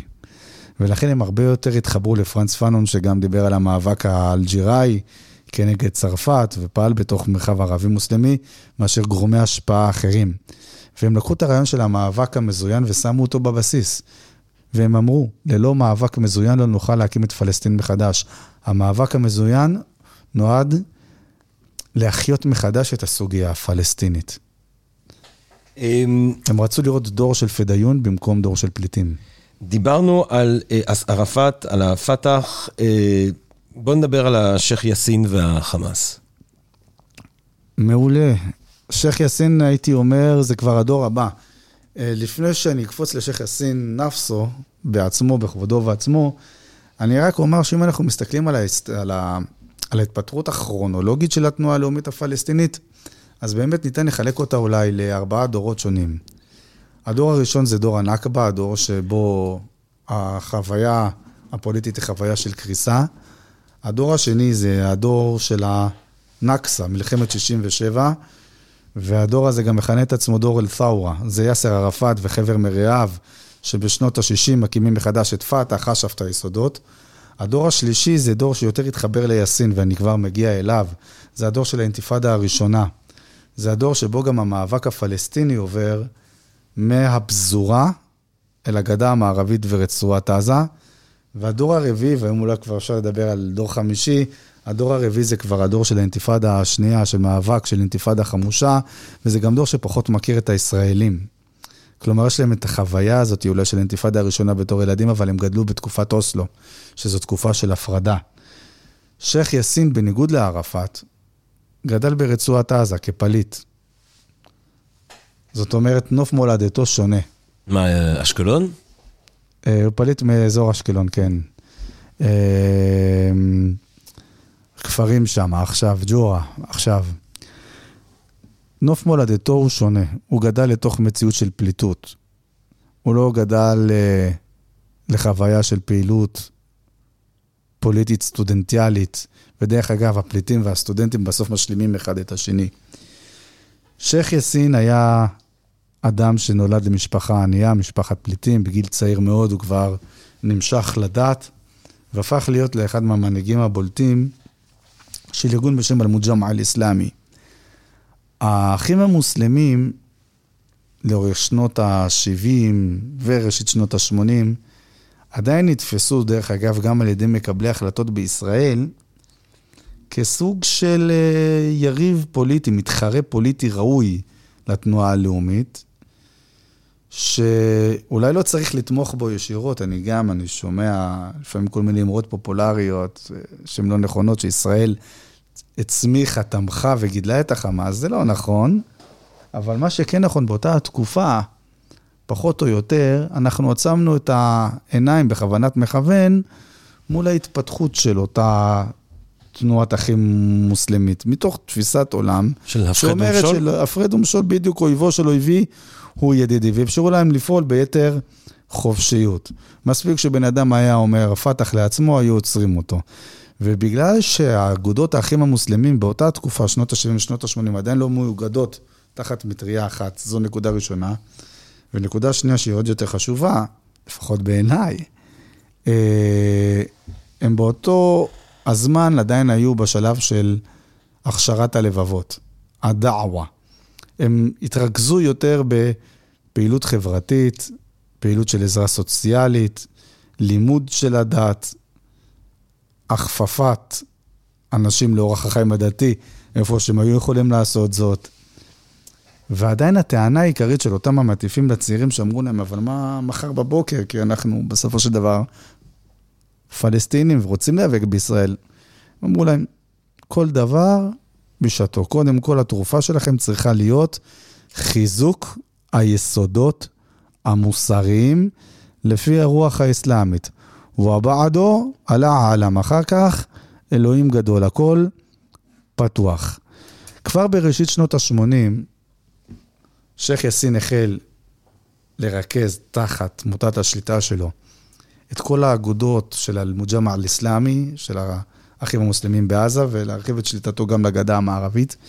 ובאותה תקופה, פתאום, אחרי המהפכה האסלאמית באיראן, ב-1979, דווקא האחים המוסלמים החלו להיות מאותגרים על ידי גוף פלסטיני אחר, צעיר, חדש יותר, מהפכני בשם הג'יהאד האסלאמי, שבניגוד לאחים המוסלמים, לא שאף להיות תנועת המונים שתוביל את החברה הפלסטינית ביום של אחרי. זה היה במחשבתו של שייח' יאסין כבר בראשית הדרך. הג'יהאד האסלאמי, בניגוד לאחים המוסלמים, שבקרוב יהפכו להיות חמאס עם פרוץ אינתיפאדה הראשונה, רצה לזרז את התהליכים האלה. אם אה, שייח' יאסין אמר לחסידיו, חזקו את הערכים, את המוסר ואת היסודות לפני הג'יהאד, הג'יהאד האסלאמי, כפי שאתם מבינים משמו, אמר ג'יהאד כאן ועכשיו. וזה הבדל מאוד מאוד מהותי. בסופו של דבר, שייח' יאסין הבין שאין לו ברירה אלא, וכבר בראשית שנות ה-80 הוא החל בחשאי לפתח את התשתיות הצבאיות של מה שהפך להיות חמאס.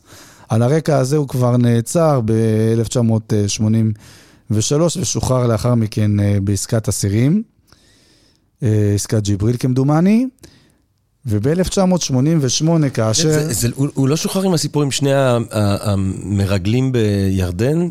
הניסיון הכושל... זה אה, ח'אלד משעל. אה, כן, כן. ההתנגשות בח'אלד משעל. לא, זה היה המעצר השני של... השחרור השני של... שני. השחרור השני.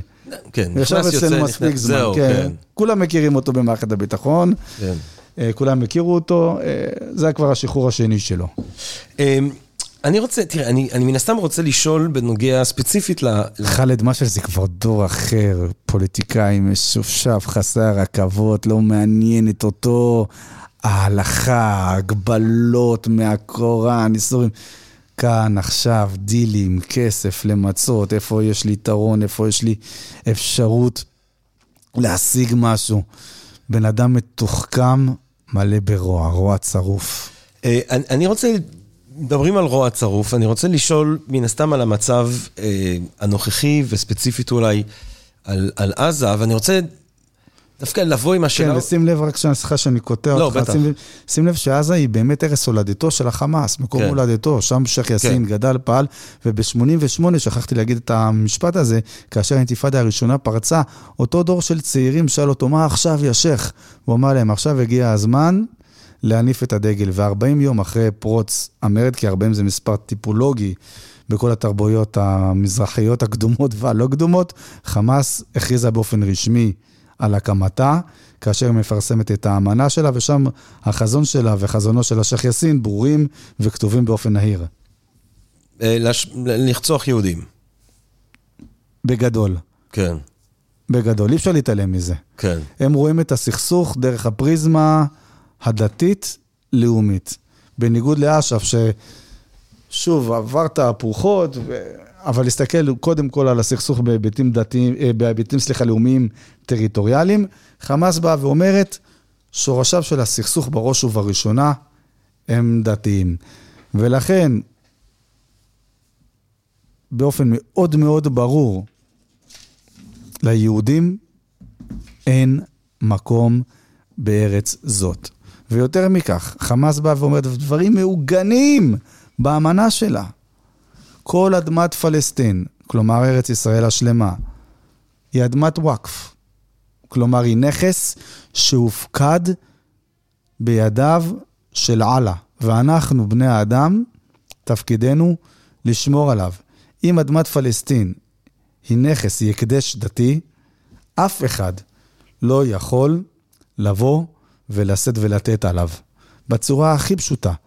ומי שלא מבין את זה, אז יש לו בעיה בהבנת הכוונות העתידיות של חמאס, כי ב-2017, ח'אלד משעל, שוב, הפוליטיקאי, suddenly קם עם איזשהו political document, זה השם של המסמך, המסמך הפוליטי של חמאס, והחל דיון סביבו בקהילת המחקר האקדמית ובמקומות אחרים. מה ח'אלד משעל רוצה להגיד עכשיו כמנהיג של חמאס? ואני אמרתי דבר מאוד מאוד פשוט, שאני אומר אותו גם היום. חמאס ללא ג'יהאד הוא לא חמאס. קחו מחמאס את הג'יהאד, אין יותר תנועה. הוא ניסה שם במסמך הפוליטי קצת לשנות את דרכי הפעולה. פתאום אנחנו מוכנים לקבל כפתרון זמני את הרעיון של שתי מדינות לשני עמים בגבולות 67, כאשר ירושלים המזרחית היא בירתה של פלסטין, מבלי להכיר בישראל. מבלי להכיר בישראל זה אומר שזה צעד ראשון לקראת השלב הבא של המאבק.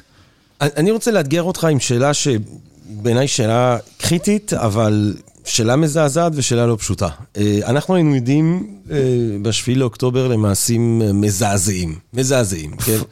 פשיסטים. פשיסטים, נאצים. אה, אנשים אומרים נאצים, אנשים אומרים מפלצות, אנשים אומרים חיות אדם. כן. לי זה הזכיר, אתה יודע, בבלגיה, כשלומדים היסטוריה, אז מרבים ללמוד על, ה, על המתקפות של הוויקינגים.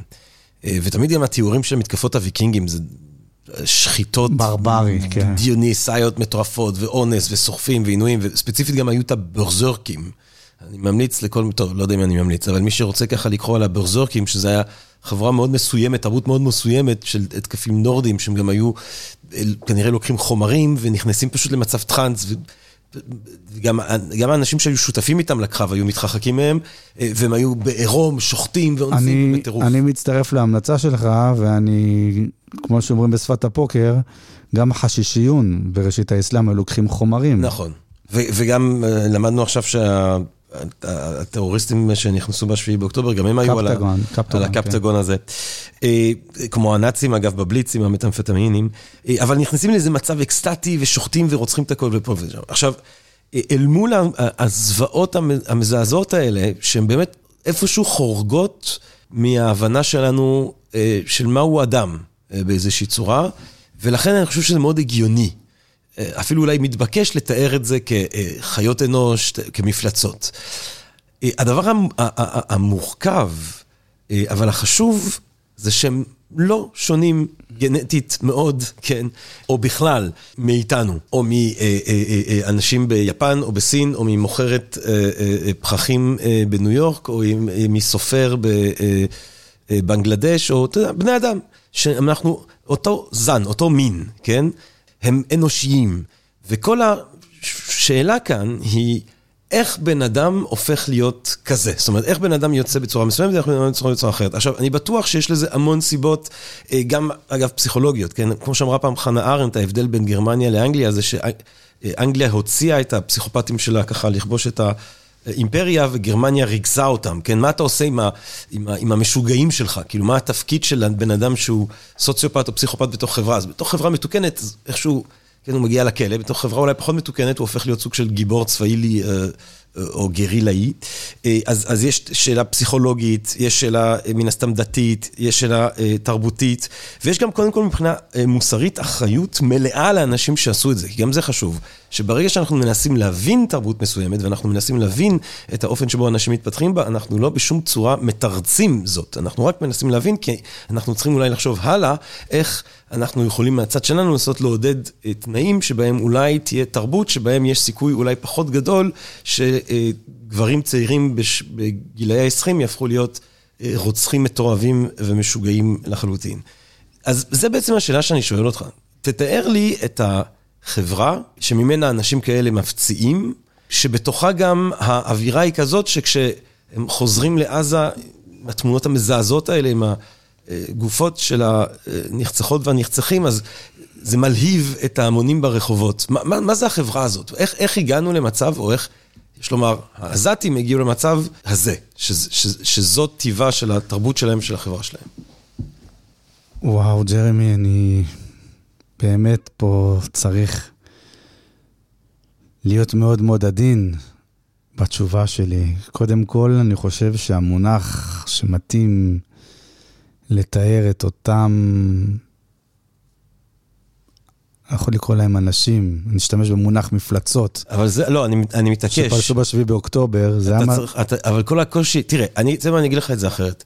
אני, אני לא יודע אם זה סיפור שכבר קשקשתי עליו בפודקאסט, אבל אה, אני, אה, אני חייתי בברלין תקופה. הייתי חלק מההגירה הזאת, המוזיקאים וזה, ישראלים בברלין. הייתי בברלין, והרבה מאוד אנשים שמגיעים לברלין מגיעים עם חסכונות, אז הם מסתדרים, ובאמת זה מאוד זול. אני כמובן לא היה לי גרוש, אז הייתי צריך לעבוד, ופיתחו אותי מזה, לא משנה. בסוף מצאתי עבודה כשומר לילה בבית אבות. אז אני מתחיל לעבוד כשומר לילה בבית אבות, זה היה ב-2009-2010. וכמובן שתוך יום-יומיים אני מתחיל להבין שכל הזקנים האלה הם אשכרה נאצים. הם אשכרה נאצים. זה קרה לי גם, אתה יודע שגרתי בגרמניה, שעשיתי את הפוסט-דוקטורט בגוטינגן.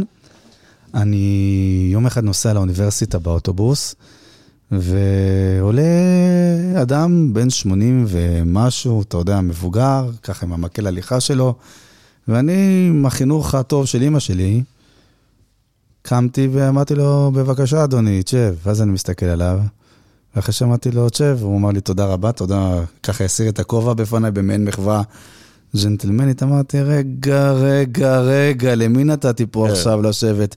איפה הוא היה בשנות ה-40? אז תראה, אז, פה, אז שם, אז אני- היות שזה בית אבות, אז אני באמת ממש מתחיל לדבר איתם בלילה, כן?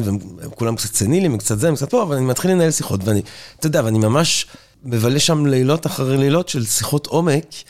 אה, עם אה, חיילים נאצים, שואל אותם על הקרבות, ההוא סיפר לי על צפון אפריקה בשנות, תחת רומול, וואי, וואי, ועל וואי. הפציעות שלו, היה גם, היה גם הפעם שאתה יודע, אני באמצע הלילה, אה, והכל שם נורא הזוי, כי טלוויזיה גרמנית, הכל מדובב בגרמנית, אז אני זוכר שאני רואה את המרינס, סדרה שספילברג עשה, בגרמנית. כאילו, ויזין די מרין קורפס, לא יודעת, ואתה כזה, מה קורה כאן? ואז אני מסתובב, וישר אני כזה נבהל, ואני רואה אחד מהחבר'ס לובש את המעיל שלי, ואני כאילו... בהתחלה היה לי איזה סוג של כעס, אתה יודע, אני אומר לו, "מה, למה אתה לובש את המעיל שלי? והוא מסתכל עליי ואומר לי, לא, לא, אנחנו באותו צד, אנחנו באותו צד, אנחנו באותו צד. ואני מבין שהוא בסוג של, הוא סני לגמרי, ואני מבין שהוא בסוג של פלאשבק. ואני בא אליו, אני, אני מרגיע אותו, אנחנו באותו צד, אל תדאג, אנחנו באותו צד, עכשיו צריך ללכת לישון. וזה, אני מוביל אותו לישון, ואז אני יוצא מהסיטואציה הזאת, ואני אומר, אלוהים ישמור, כמה לא, כאילו, כמה עוד, כמה רחוק אפשר שנהיה מאותו צד. אתה יודע, אני עכשיו, היה איזה רגע בחיים שלי שאני הייתי כאילו איפשהו אה, בצד של המלחמה של, ה, של החיילים ה- ה- הגרמנים באיטליה, אצלו זה היה איטליה. הנקודה היא ש... ואז גם התחלתי להבין את המורכבויות שהרבה מהאנשים אבל האלה... הניצחון שלך היה מוסרי כאן, אתה לקחת את אותו אדם חסר ישע והשקפת אותו לישון. אני אגיד לך מה, אני היו לי, כש, כשהתחלתי להבין את זה, במשמרת השנייה, אני, המחשבה הראשונה שהייתה לי זה שאני הולך, אני צריך להרוג, אני צריך להרוג, כאילו הבן אדם, וולפייל, הר וולפייל, הוא הראשון שקלטתי שהוא, שהוא הסביר לי על צפון, על צפון אפריקה וזה, אמרתי, אני, אני אהרוג אותו, ברור שאני אהרוג אותו, אני... אני, אני אקח כרית, אני אחנוק אותו, ואז אני אברח לארץ, ואני רוצה, כי אף אחד לא, אתה יודע, לא יחזיר אותי לגרמניה, כי הרגתי איזה נאצי, זקן. אבל אז, נגיד ספציפית עם הר וולפייד, גם קלטתי עד כמה שהוא איש צבא כזה, וההורים שלו היו בצבא, וגם כל פעם שהייתי מבקר אצלו, הוא נותן לי כזה דוך. אני מרגיש בסדר, אני ישן, כואב לי קצת. אגב, תמיד אומר לו, תודה רבה, תודה רבה. זה נורא שישע אותי. בסוף אמרתי, אולי אני אוריד, הוא כל הזמן הקשיב לרדיו, אני אוריד לו את הבטריות, גם את זה לא רציתי לעשות. הנקודה היא שדווקא בזה שראיתי את האנשים האלה, באזור האסון הזה של הזקנה המ- המופלגת, שכולם מתפרקים, אה, ואתה רואה אותם באנושיותם, אתה יודע, משתינים על עצמם, אה, אה, אבודים, מפוחדים. אתה אומר, האויב, וכל הזמן בברלין אני הסתובבתי שם עם הגרמנית ועם החשש מזה, אתה אומר, בני אדם, יש פה בני אדם. זאת אומרת, בגלל זה אני מאתגר אותך. כן. המפלצות האלה שבאו, מאיזה רקע הם, איך הם כן, צמחו? זאת אומרת, זה, זה גם, אתה יודע, החיילים הנאצים האלה היו fucking בני אדם. כאילו, זה נורא, זה נורא, המחשבה הזאת היא נוראית. היא, היא, היא הרבה יותר מזעזעת מהמחשבה שיש מפלצות, זה המחשבה שבני אדם יכולים להגיע למצב כזה. יש כל מיני הסברים סוציולוגיים, כלכליים, אה, חברתיים, לאיך מפלצות אה, כמו אלה שראינו בשביעי באוקטובר אה, גדלו. אם אנחנו גם שוב חוזרים לסרטונים האיומים האלה שצפינו בהם, אז היית יכול לראות בגל השני של המתקפה על הקיבוצים, המושבים ויישובי העוטף, לקחו חלק גם אזרחים. אני זוכר שראיתי סרטון אה, של הפשיטה על קיבוץ בארי, בגל השני נכנס איזשהו זקן בן 70, לבוש סלאפי, זקן צולע, ורץ עם הצליעה שלו ומקל הליכה לבזוז ולהרוג ביהודים. אז יש קודם כל את העניין של חוויית הצמיחה הזאת, הגדילה במחנות הפליטים עם התפיסה הזאת של הזיכרון הקולקטיבי של 48, שכל הזמן חי שם. אחת מהתפיסות הפוליטיות-תרבותיות המושרשות עמוק אצל הפלסטינים, זו התפיסה של נכבה מוסתמרה. כלומר, ביידיש, תרגום חופשי, הנכבה נמשכת. מבחינתם הם עדיין חיים את 48. זה טראומה או פצע פתוח שמעולם לא הגליד. והם חיים את הנכבה כאילו היא עכשיו כאן. ועל זה הם מגדלים את הדורות הבאים, כלומר, הם חיים כל הזמן ב-state of mind של בין תחושת קורבנות מובנית לבין רצון להיפרע ממנו בהיבט של פרקטיקה אלימה. מעבר לזה, אתה יודע גם את ההסבר הכלכלי, חברתי, של אה, בני המעמדות הנמוכים, שחיים בחיים של עוני מחפיר. אה, אי אפשר להשוות בין התמ"ג והתל"ג של רצועת עזה לזה של מדינת ישראל. אנחנו מדברים על רצועה של 365 קילומטרים רבועים, שחיים בה שני מיליון בני אדם. היום לדעתי רוב תושבי הרצועה הזאת גם הם פליטים, כלומר רוב תושביה הם לא תושבי המקור. בין חברי קבוצת הגילאים של 25 ל-35, אחוזי האבטלה נעים ונעים, נעים ונדים על הציר של בין 35 ל-50 אחוז. שזה, יש לומר שזה ברמה של ההיסטוריה האנושית, זה תמיד הסוכן כאוס הכי מסוכן, זה הגבר המיואש בין 25 ל-35. ו... הזכר המיואש בגילאים האלה. ומשם צמחה תנועת הפת"ח בשנות ה-50, ומכאן מתחזקת תנועת החמאס בימינו אנו. החלום של כל צעיר עזתי הוא להגר אל מחוץ לרצועה. בשנים האחרונות עשרות אלפים, אם לא יותר, אני קראתי גם מספרים שמדברים על 200 אלף, אבל אני חושב שמדובר עדיין על מספרים נמוכים, צעירים עזתים, דרך המנהרות ודרך מקום, בעיקר דרך המנהרות, ברחו החוצה, היגרו, הגירה בלתי חוקית לאירופה. זאת בעיה גדולה שתדפק על דלתותיהם של האירופאים ביחד עם המהגרים מסוריה, אבל זה לא נושא הדיון שלנו כרגע. וזה די ברור שאתה גדל במציאות שכזאת, ואתה גם לא רואה איזשהו עתיד במובן, במובן האישי והקולקטיבי, לא בדמות של הסכם מדיני עם ישראל, שיאפשר את uh, שיפור תנאי החיים ברצועת עזה. היו כאלה שדיברו על הפיכתה לסינגפור, אני לא רואה את זה קורה. זה בסוף מוביל אותך לאיזשהו כעס מתמיד ו- ו- ורצון לנקוט בפעולה אלימה, אבל בואו נשים שנייה את העניין הזה בצד, כי אני לא, לא חושב שזה העניין העיקרי.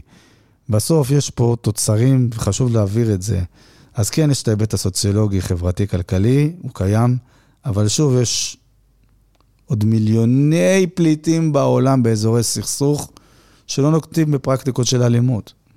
אני חושב שבסוף האלימות הזאת היא תוצר של מערכת שמהנדסת את כל התנאים החברתיים הכלכליים לאלימות כלפי ישראל ועושה שימוש גם במוטיבים דתיים וגם במוטיבים פוליטיים. וכשאני אומר מוטיבים דתיים, צריך ללכת ולקרוא את אמנת החמאס, או היהודי יודע, כן, על אותו עץ, שיח האטד, שאומר, או היהודי מתחבא מאחוריי, בוא המוסלמי ויהרוג אותו, אותה אמרת חדית מפורסמת. ואתה רואה איך חמאס, בעיקר מאז הנסיגה הישראלית ב-2005 וההשתלטות שלה על רצועת עזה, בינואר 2007, אחרי חצי שנה של מאבקים עם הפת"ח, בנתה מערכת חינוך פורמלית ובלתי פורמלית, שמטרתה היא לגדל את הילד העזתי על מוטיבים של שנאה לצד דבקות דתית, ולהכווין את כל מסלול חייו לכיוון האתוס של הג'יהאד. אתה רואה את זה מתוכניות הילדים שלהם, פרפור, אותו עכבר דמוי מיקי מאוס, משדל את הילד לצאת לתקוף את היישובים בישראל. אתה רואה את השיח התקשורתי. דרך אגב, שיח תקשורתי הזה גם בחלקים מסוימים קיים ברשות הפלסטינית. עבורם, ג'רמי, אני ואתה, אני חיפאי, תל אביבי, תל אביבי, מה אפשר, אין כמוכם. אני ואתה בחיפה ותל אביב נקראים מתנחלים, שמדווחים על תל אביבי שנפגע מרקטה, או על חיפאי שנהרג בתאונת עבודה, לא משנה, whatever, כן, זה مستوطن, זה מתנחל. הם לא מכירים בזכות הקיום שלנו כאן, בלגיטימיות שלה. תוסיף לזה את אותה דבקות דתית יוקדת, את אותו חינוך לג'יהאד, ואתה מקבל פה חומר נפץ מזוקק, שעתידו הוא להתפוצץ. עתידו, הייתי אומר, אה, כן. והצעירים האלה... רגע הנוכחי. והצעירים האלה, מאז 2007 גם, זה אותו הדור הרביעי שדיברתי עליו, או רביעי וחצי, הם מעולם לא ראו ישראלי. הם לא יודעים שג'רמי הוא אדם מאוד מאוד נחמד, אני יכול להעיד לגביך, אני לא רוצה להעיד אה, לגביי. הדמות היחידה של הישראלי שהם מכירים, אותם צעירים עזתים, זה החיילים על התלוליות עפר ממול, שמתחבאים, לשיטתם, מתחבאים, לשיטתם, מאחורי בטנדות, וצולפים והורגים בהם מרחוק ומפגיזים אותם מהאוויר, תוך כדי שהם גם מפחדים לבוא ולהתעמת איתם. זה איזשהו נרטיב שחמאס פיתחה אותו. והטמיע אותו אצל הצעירים האלה, שהם יותר ערכיים, יותר חזקים, ועתידם הוא לנצח ולשחרר את פלסטין ועד 2048, או עד 2028, או עד 2022, לא משנה, יש כל מיני נבואות כאלה של שייחים, ועתידה של ישראל הוא להיעלם. ישראל לילה אל-זוואל, כן? עתידה הוא ללכת לעזאזל, ככה ככה הם מתארים את זה בספרות שלהם, התיאולוגית, והצעירים האלה, שהם רובם גם חסרי השכלה, בואו נשים את הדברים על השולחן. מאמינים. מה עוד נשאר להם בחיי הליווד שלהם? חוץ מלהכווין את עצמם למאבק ש, שייתן איזושהי משמעות לחיים האלה. וגם אלה היותר משכילים, בוגרי האוניברסיטאות, אל-קוטלה אל-אסלאמיה, בוגרי האוניברסיטה האסלאמית של עזה. הם כבר רואים את עצמם לא כ... החוליה התחתונה בשרשרת המזון, אלא הכדור של הפיקוד, קצירים שאמורים להוביל את המאבק, גם ברמה הצבאית, גם ברמה האינטלקטואלית, וצריך להבין, חמאס זה לא רק איזעדין אל-קסאם, זה כל המערך התומך הזה. זה מערכת החינוך, זה הידע. הידע, אני לא מפחד להגיד את זה, שמופק באוניברסיטה האסלאמית של עזה. בוגרי הפקולטות להנדסה שם, לאן הם הולכים? לאן הם הולכים? למערות. למנהרות. כן, הם מנהרות. משתמשים, הם משתמשים בידע הזה כדי לחמש ולהציל את העשרה הצבאית. אחד מהנתונים, זאת אומרת, אני רוצה לדבר על האינדוקטרינציה הדתית והניהיליזם הג'יהאדיסטי הזה, אבל אחד מה...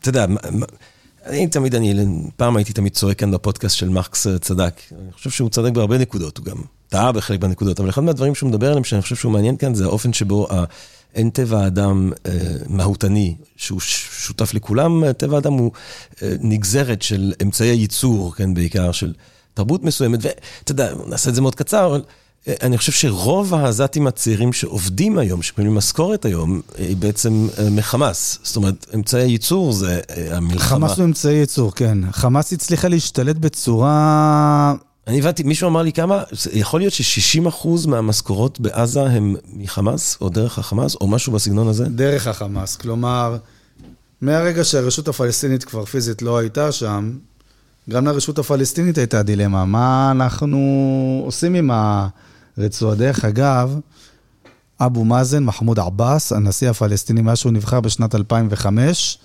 עד נכון ל... לפני שעתיים, כי אני לא מעודכן מה שהתחלנו לדבר, כף רגלו לא דרכה ברצועת עזה. אז יש להם גם תחושה של יתמות מול המנהיגות הפלסטינית הלאומית, בעיקר זאת שנמצאת בגדה. והרשות הפלסטינית לא יכלה לגמרי לזנוח את הרצועה. כלומר, הכספים שהיו מיועדים למשרדי הממשלה, כי משרדי הממשלה הם משרדים של הרשות, המשיכו להגיע. ולאט לאט חמאס הוציא את אנשי הפת"ח והכניסה את האנשים שלה. והיה מצב שאנשי הפת"ח המשיכו לקבל משכורות מאש"ף, ואז זה, זה, זה כפל משכורות, כפל תפקידים. בסוף חמאס, to make long story short, השתלטה על כל המערכת הזאת, והיא בהחלט אה, אמצעי ייצור. בשני המובנים, גם של ספקית משרות וגם הצליחה הזרוע הצבאית שלה היום. אבל במובן הזה זה קצת מזכיר את ה... יש לה מונופול מוחלט על הכוח, הזרוע הצבאית שלה היום, זה למעשה גם מנגנון תעסוקתי. אתה יודע, הסיפורים שאתה שומע על הגנגס בחלק מהשכונות, היום בשוודיה או בארצות הברית, או לפאבלות בברזיל, שאו שאתה לא עושה כלום, או שאתה מצטרף לאחד מהחבורות האלה. זאת אומרת, אם אני עזתים, אין המון דברים שאני יכול לעשות חוץ מלהצטרף באיזושהי צורה למערכת של חמאס. תמיד קיימת אה, אופציית בחירה. כן. יש עדיין גם כיסים שמזוהים עם הפת"ח, אין להם גישה לנשק.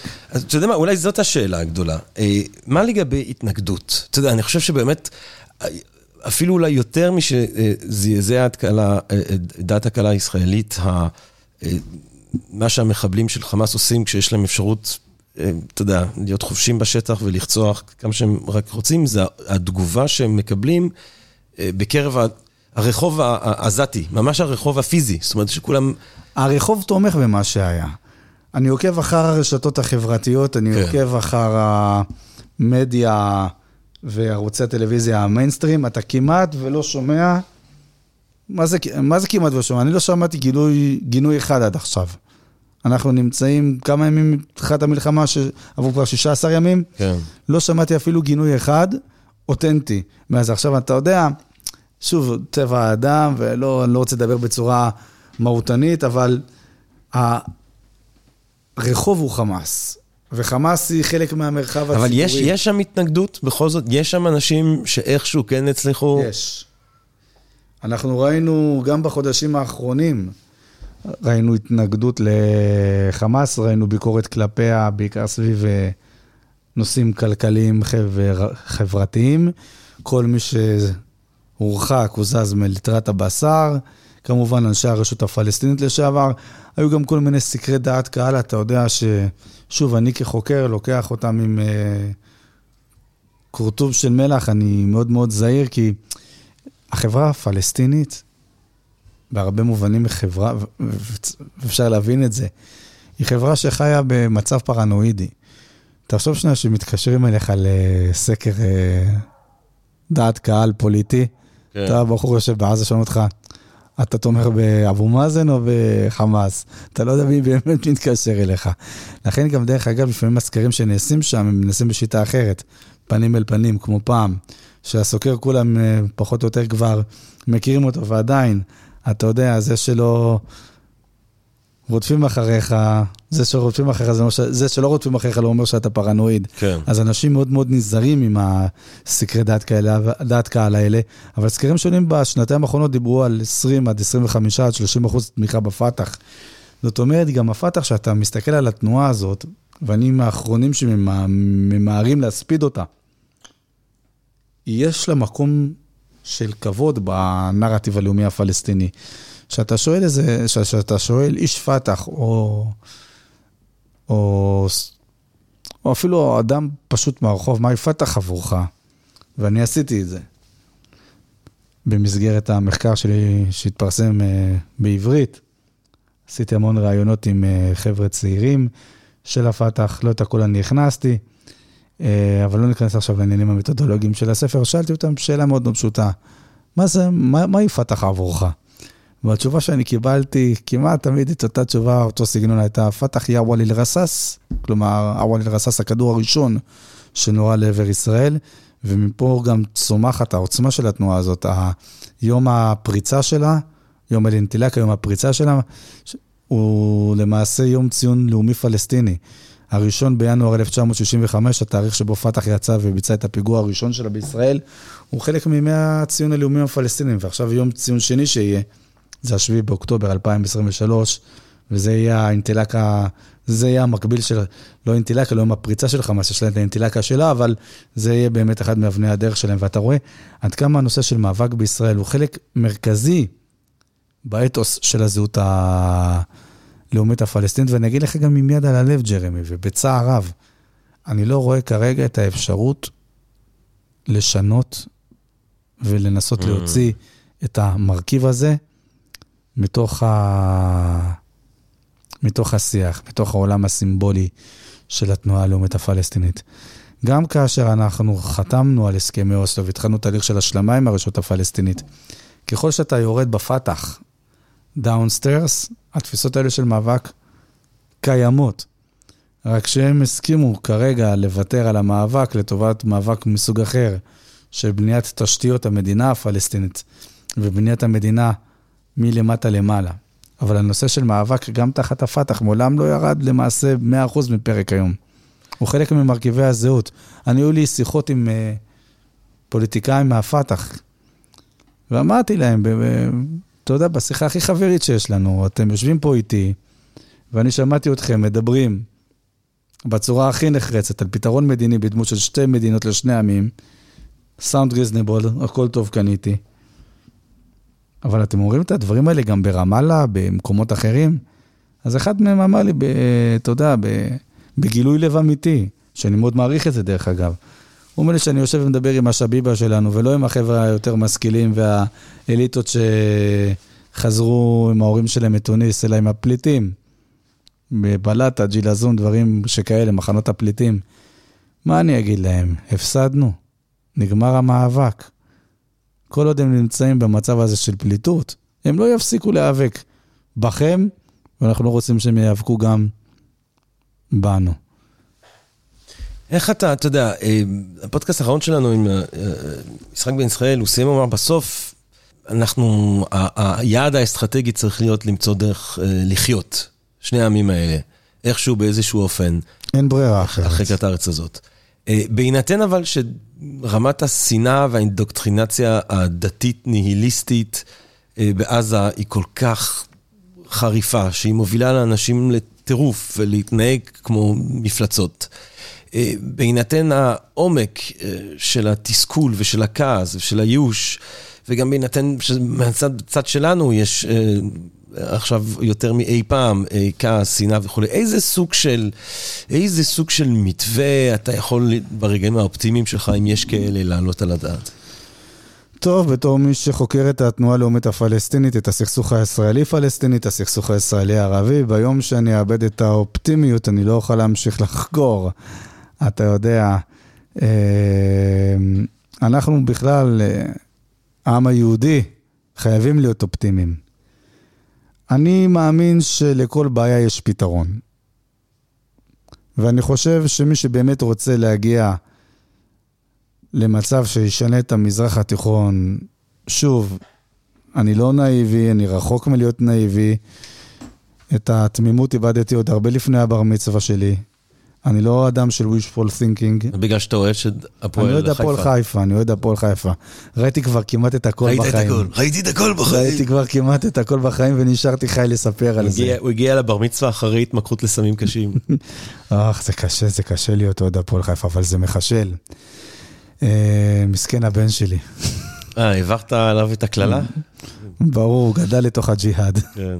עכשיו, אה, לא הייתה לו ברירה, אתה יודע, זה או שהוא אוהד הפועל חיפה, או שאני שולח אותו לישון בחיפה עם חזירי הבר, בחוץ. אבל נחזור שנייה לפ... דווקא אני אני בגדתי. אה, באמת? אבא שלי הוא היה פונדמנטליסט של סטנדרד דה לייז' ואני מאיזושהי סיבה הלכתי למכלן, באמת? שאלי אוחנה אלי אוחנה שיחק, כן, אבל אתה נטשת את שלום וואי, תקווה. הוא- את שלום, אה, יפה. אמרתי לך, כדורגל זה חלק מרכזי. הם כולם שיחקו אצלי בגינה, כי אבא שלי היה נשיא של מכבי אנטוורפן כדורגל. אה, באמת? עכשיו אני אגלה לך סוד. רוזנטל, לא- נכון? רוני רוזנטל. כן, רוזנטל, סליחה. אני אגלה לך סוד, אני אפילו ביקרתי באנדוורפן. מה, מה- למה שתעשה כזה דבר? אה, סיפור ארוך, מחנה נוער ו- וטיול בבלגיה, וכמעט הגעתי גם לאדוורפן לפני שנה, וואלה. היה משחק כדורסל ביורובסקט, אחד המפעלים הפחות חשובים, והפועל חיפה הוגלה לשחק נגד הבלגים באדוורפן. אה, גם בכדורגל? בכדורסל, כן, כן. כן. אני-. שוחה, אני שוחה בעולם הספורט. אז, אז, אז כבן אדם שהוא לא תמים, אה, אבל אופטימי, מה... כן. אני חושב שבסופו של דבר אין אלא ברירה לחפש נוסחה שתאפשר לשני הצדדים לחיות במינימום חיכוך ובכבוד אנושי, זה לצד זה. אה, מכיוון שהרשות הפלסטינית כבר קמה והיא לא תפורק, צריך לדעת לעבוד איתה, עם כל הקשיים ועם כל החולשות שהיא סובלת מהם, ועם כל הבעייתיות, כל הבעייתיות שהיא מייצרת למדינת ישראל. אני חושב שמהרגע שהרשות הפלסטינית איבדה את רצועת עזה, המדיניות של ההפרד ומשול אפשרה לחמאס לצמוח ולהרים את ראשה. אני כבר אחרי צוק איתן אמרתי וכתבתי, ואתה יודע, אני לא אוהב למחזר את עצמי, אה, למרות שמחזור זה דבר מאוד מאוד חשוב לכדור הארץ, אבל אמרתי שצריך להפיל את שלטון החמאס, ולא יכול לקום שום דבר יותר גרוע ממנו. כלומר, שאתה מסתכל גם על הפרקטיקה שנהגו במפלצות ב-7 באוקטובר, אלה פרקטיקות של מפלצות. מה יהיה? בני אדם שמתנהגים כמו מפלצות. אני לא יכול, אני לא יכול לקרוא להם בני אדם שמתנהגים כמפלצות, זה כל הקושי. אתה יודע, אשתי, אני אמרתי ליד אשתי, חיות, חיות אדם. אז אשתי אמרה לי, לא, חיות הן כאלה טובות, אתה לא יכול לקרוא להן חיות. צודקת. מה שאנחנו רואים זה דבר שחיות לא עושות. אני אומר לך, ושוב... אבל אתה מבין, זה, זה מה שאנחנו. זה בני אדם. זה בני אדם, זה הדבר הקשה, זה בני אדם. זה, זה גם, בני אדם זה, זה אימא תרזה, וזה, וזה זה, זה באך, ואום כולתום, ובייטהובן, וזה גם זה. מבחינת המבנה הקוגניטיבי שלנו, הדבר העיקרי שמבדיל בסוף הרי בינינו לבין החיות, זה המבנה של קליפת המוח, כן. שמאפשר לנו לתקשר באופן אה, ורבלי, מה שהחיות לא יכולות לעשות, בשלב האבולוציוני שבו הן כרגע נמצאות. אבל... אה, בסופו של דבר, משטר חמאס צריך ליפול. אני חושב שמדינת ישראל כרגע גם לא יכולה להרשות לעצמה, כן. מבחינת המקום האסטרטגי שלה במזרח התיכון, שום מהלך אחר שלא יסתיים בהפלת שלטון החמאס, כי זה פתח לצרות עתידיות גרועות יותר עבורנו. ושאלת היום של אחרי, אני לדעתי, שוב, למרות שהרשות הפלסטינית כרגע מתקשה לפעמים לקחת אה, אחריות ולנהל דברים שמתרחשים במרחק של עשרה קילומטרים מהמוקטעה ברמאללה, ואני לא רוצה להגיד שני קילומטר.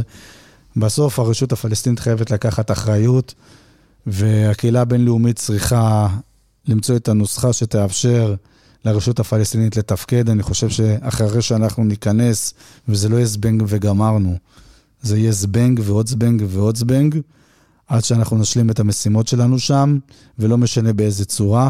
הקהילה הבינלאומית תהיה חייבת לקחת אחריות כאן על מה שקורה באזור, אה, וביחד עם הרשות הפלסטינית היא צריכה להיות מופקדת, היא תצטרך להיות מופקדת על שיקומה של רצועת עזה, מכיוון ששוב, אני לא תמים ולא נאיבי, אני יכול לומר לך גם, שבמידה ויתרחש התרחיש הכי אופטימי, ואני לא רואה אותו מתרחש, של אה, חתימה על הסכם מדיני, הסכם שלום בינינו לבין הפלסטינים, שוב, ייקח לנו לפחות 40 שנה, ו-40 שנה בשפה הסוציולוגית זה דור, עד שאנחנו נצליח להגיע למקום לא של פיוס, אלא של uh, הבנה. כי באיזשהו אופן כל מי שעבר את האינדוקטרינציה הזאת שאתה תיארת מקודם, אנחנו כבר uh, שם לא... יהיה קשה עם האנשים האלה ספציפית אולי uh, להגיע לאיזשהו סוג של חיים. לא, ו... המקום היחידי אולי שיוכל אה, להוביל אותם לחשיבה מחודשת אודות מצבם, זה המקום שמצאו את עצמם תומכי הנאציזם עם סיומה של מלחמת העולם השנייה, שהם ראו איך נראית דרזדן, איך נראית ברלין, ומה יהיה עתידם, ומה יהיה עתידם אם הם ימשיכו לדבוק באותה אידיאולוגיה רצחנית. אה, אחרי השביעי באוקטובר, אני חושב, המזרח התיכון כולו השתנה. ואם מדינת ישראל גם באמת רוצה להמשיך ולקדם נורמליזציה עם אה, מדינות נוספות באזור ששייכות לצור, לציר המתון, לפחות לפי דעתי והבנתי, על בסיס האופן שבו אני קורא את המפה, במדינת, במזרח התיכון אף אחד לא יוצא לעשות עסקים, במרכאות, עם מדינת ישראל, אם היא לא תצטייר כ, כחזקה. והיא חייבת להיענות לאתגר שהציבה מול ה... חמאס, והתשובה היא רק אחת, הפלת המשטר ויצירת סדר, סדר חדש. בשיתוף פעולה עם הקהילה הבינלאומית, כן.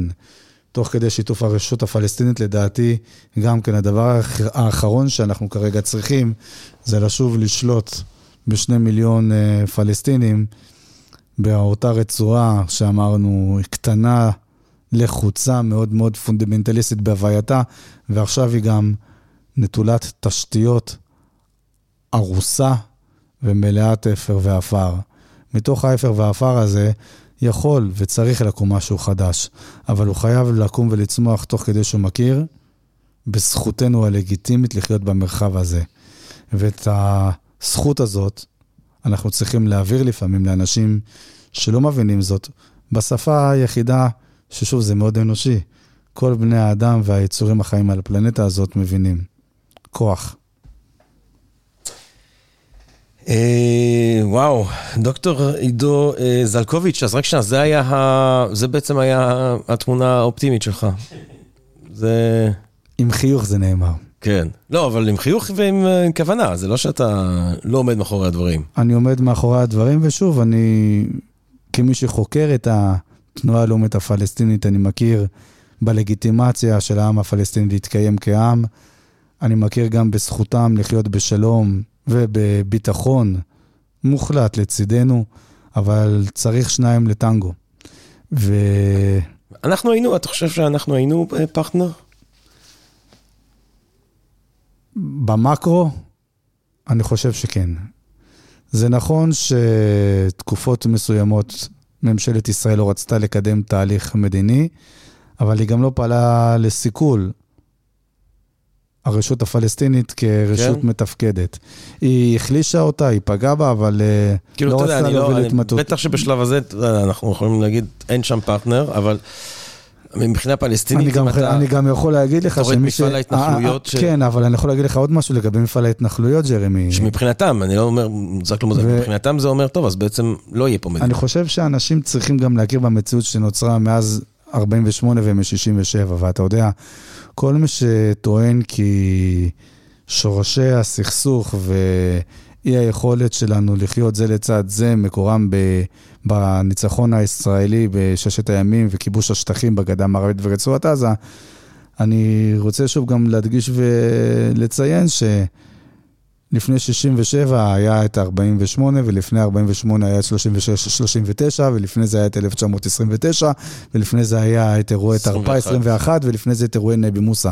אנחנו לא הגענו לגדה המערבית ולרצועת עזה ב-67, כבשנו אותם ומשם התחיל הסיפור. אנחנו הגענו לשם כי לא הייתה ברירה. מדינת ישראל, המלחמה הזאת בששת הימים, נכפתה עליה כמו שמלחמת העצמאות נכפתה בזמנו על בני הדור ש, שקדמו לה.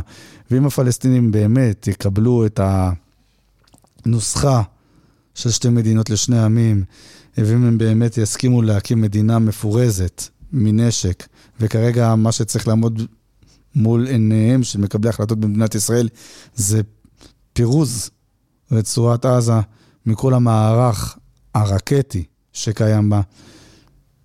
אם המציאות הזאת תשתנה ותהיה באמת נכונות של ההנהגה הפלסטינית להקים לצידנו מדינה מפורזת מנשק עם כוחות ביטחון פנים, נושאים נשק קל, ושוב, במקרו, תשתנה גם המנהיגות בצד הפלסטיני ואולי גם בצד הישראלי. אני מודע לכך שממשלת ישראל ב... לפחות מאז 2009, באף מערכת בחירות, אם אנחנו מסתכלים על הדברים כפי שהם, המילה שלום לא הייתה במרכז סדר היום. המילה פלסטינים בקושי דיברו על ה... הפלסטינים, אני לא זוכר שהם בכלל דיברו על שלום, אבל... לא, אני אומר, אני אומר...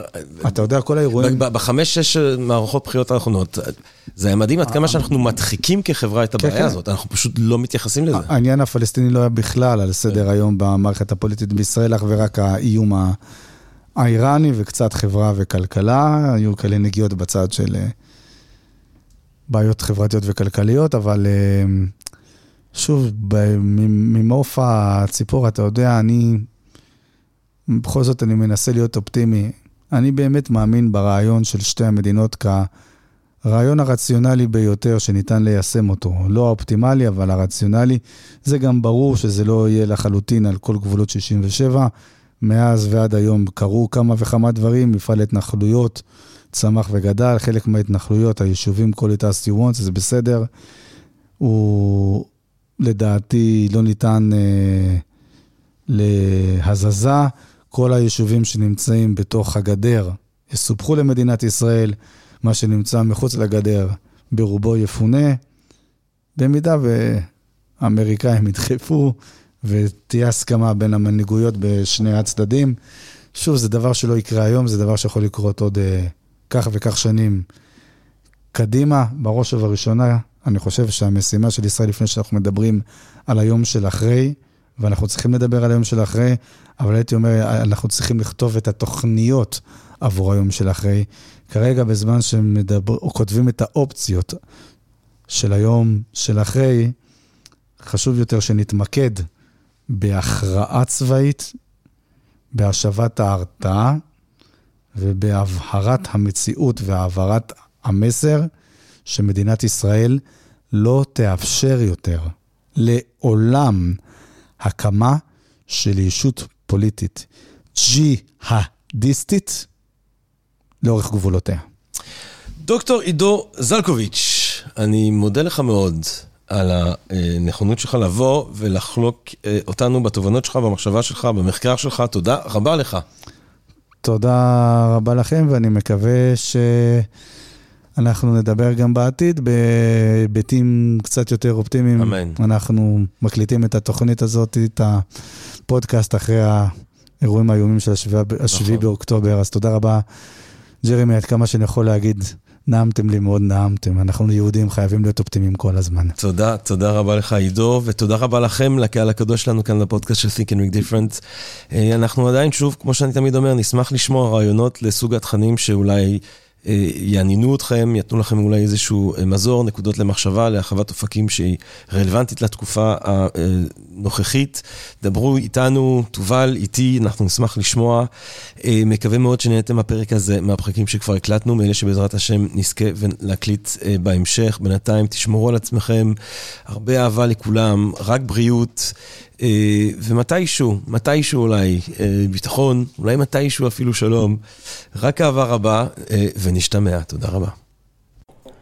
פודקאסט, פודקאסט, פודקאסט.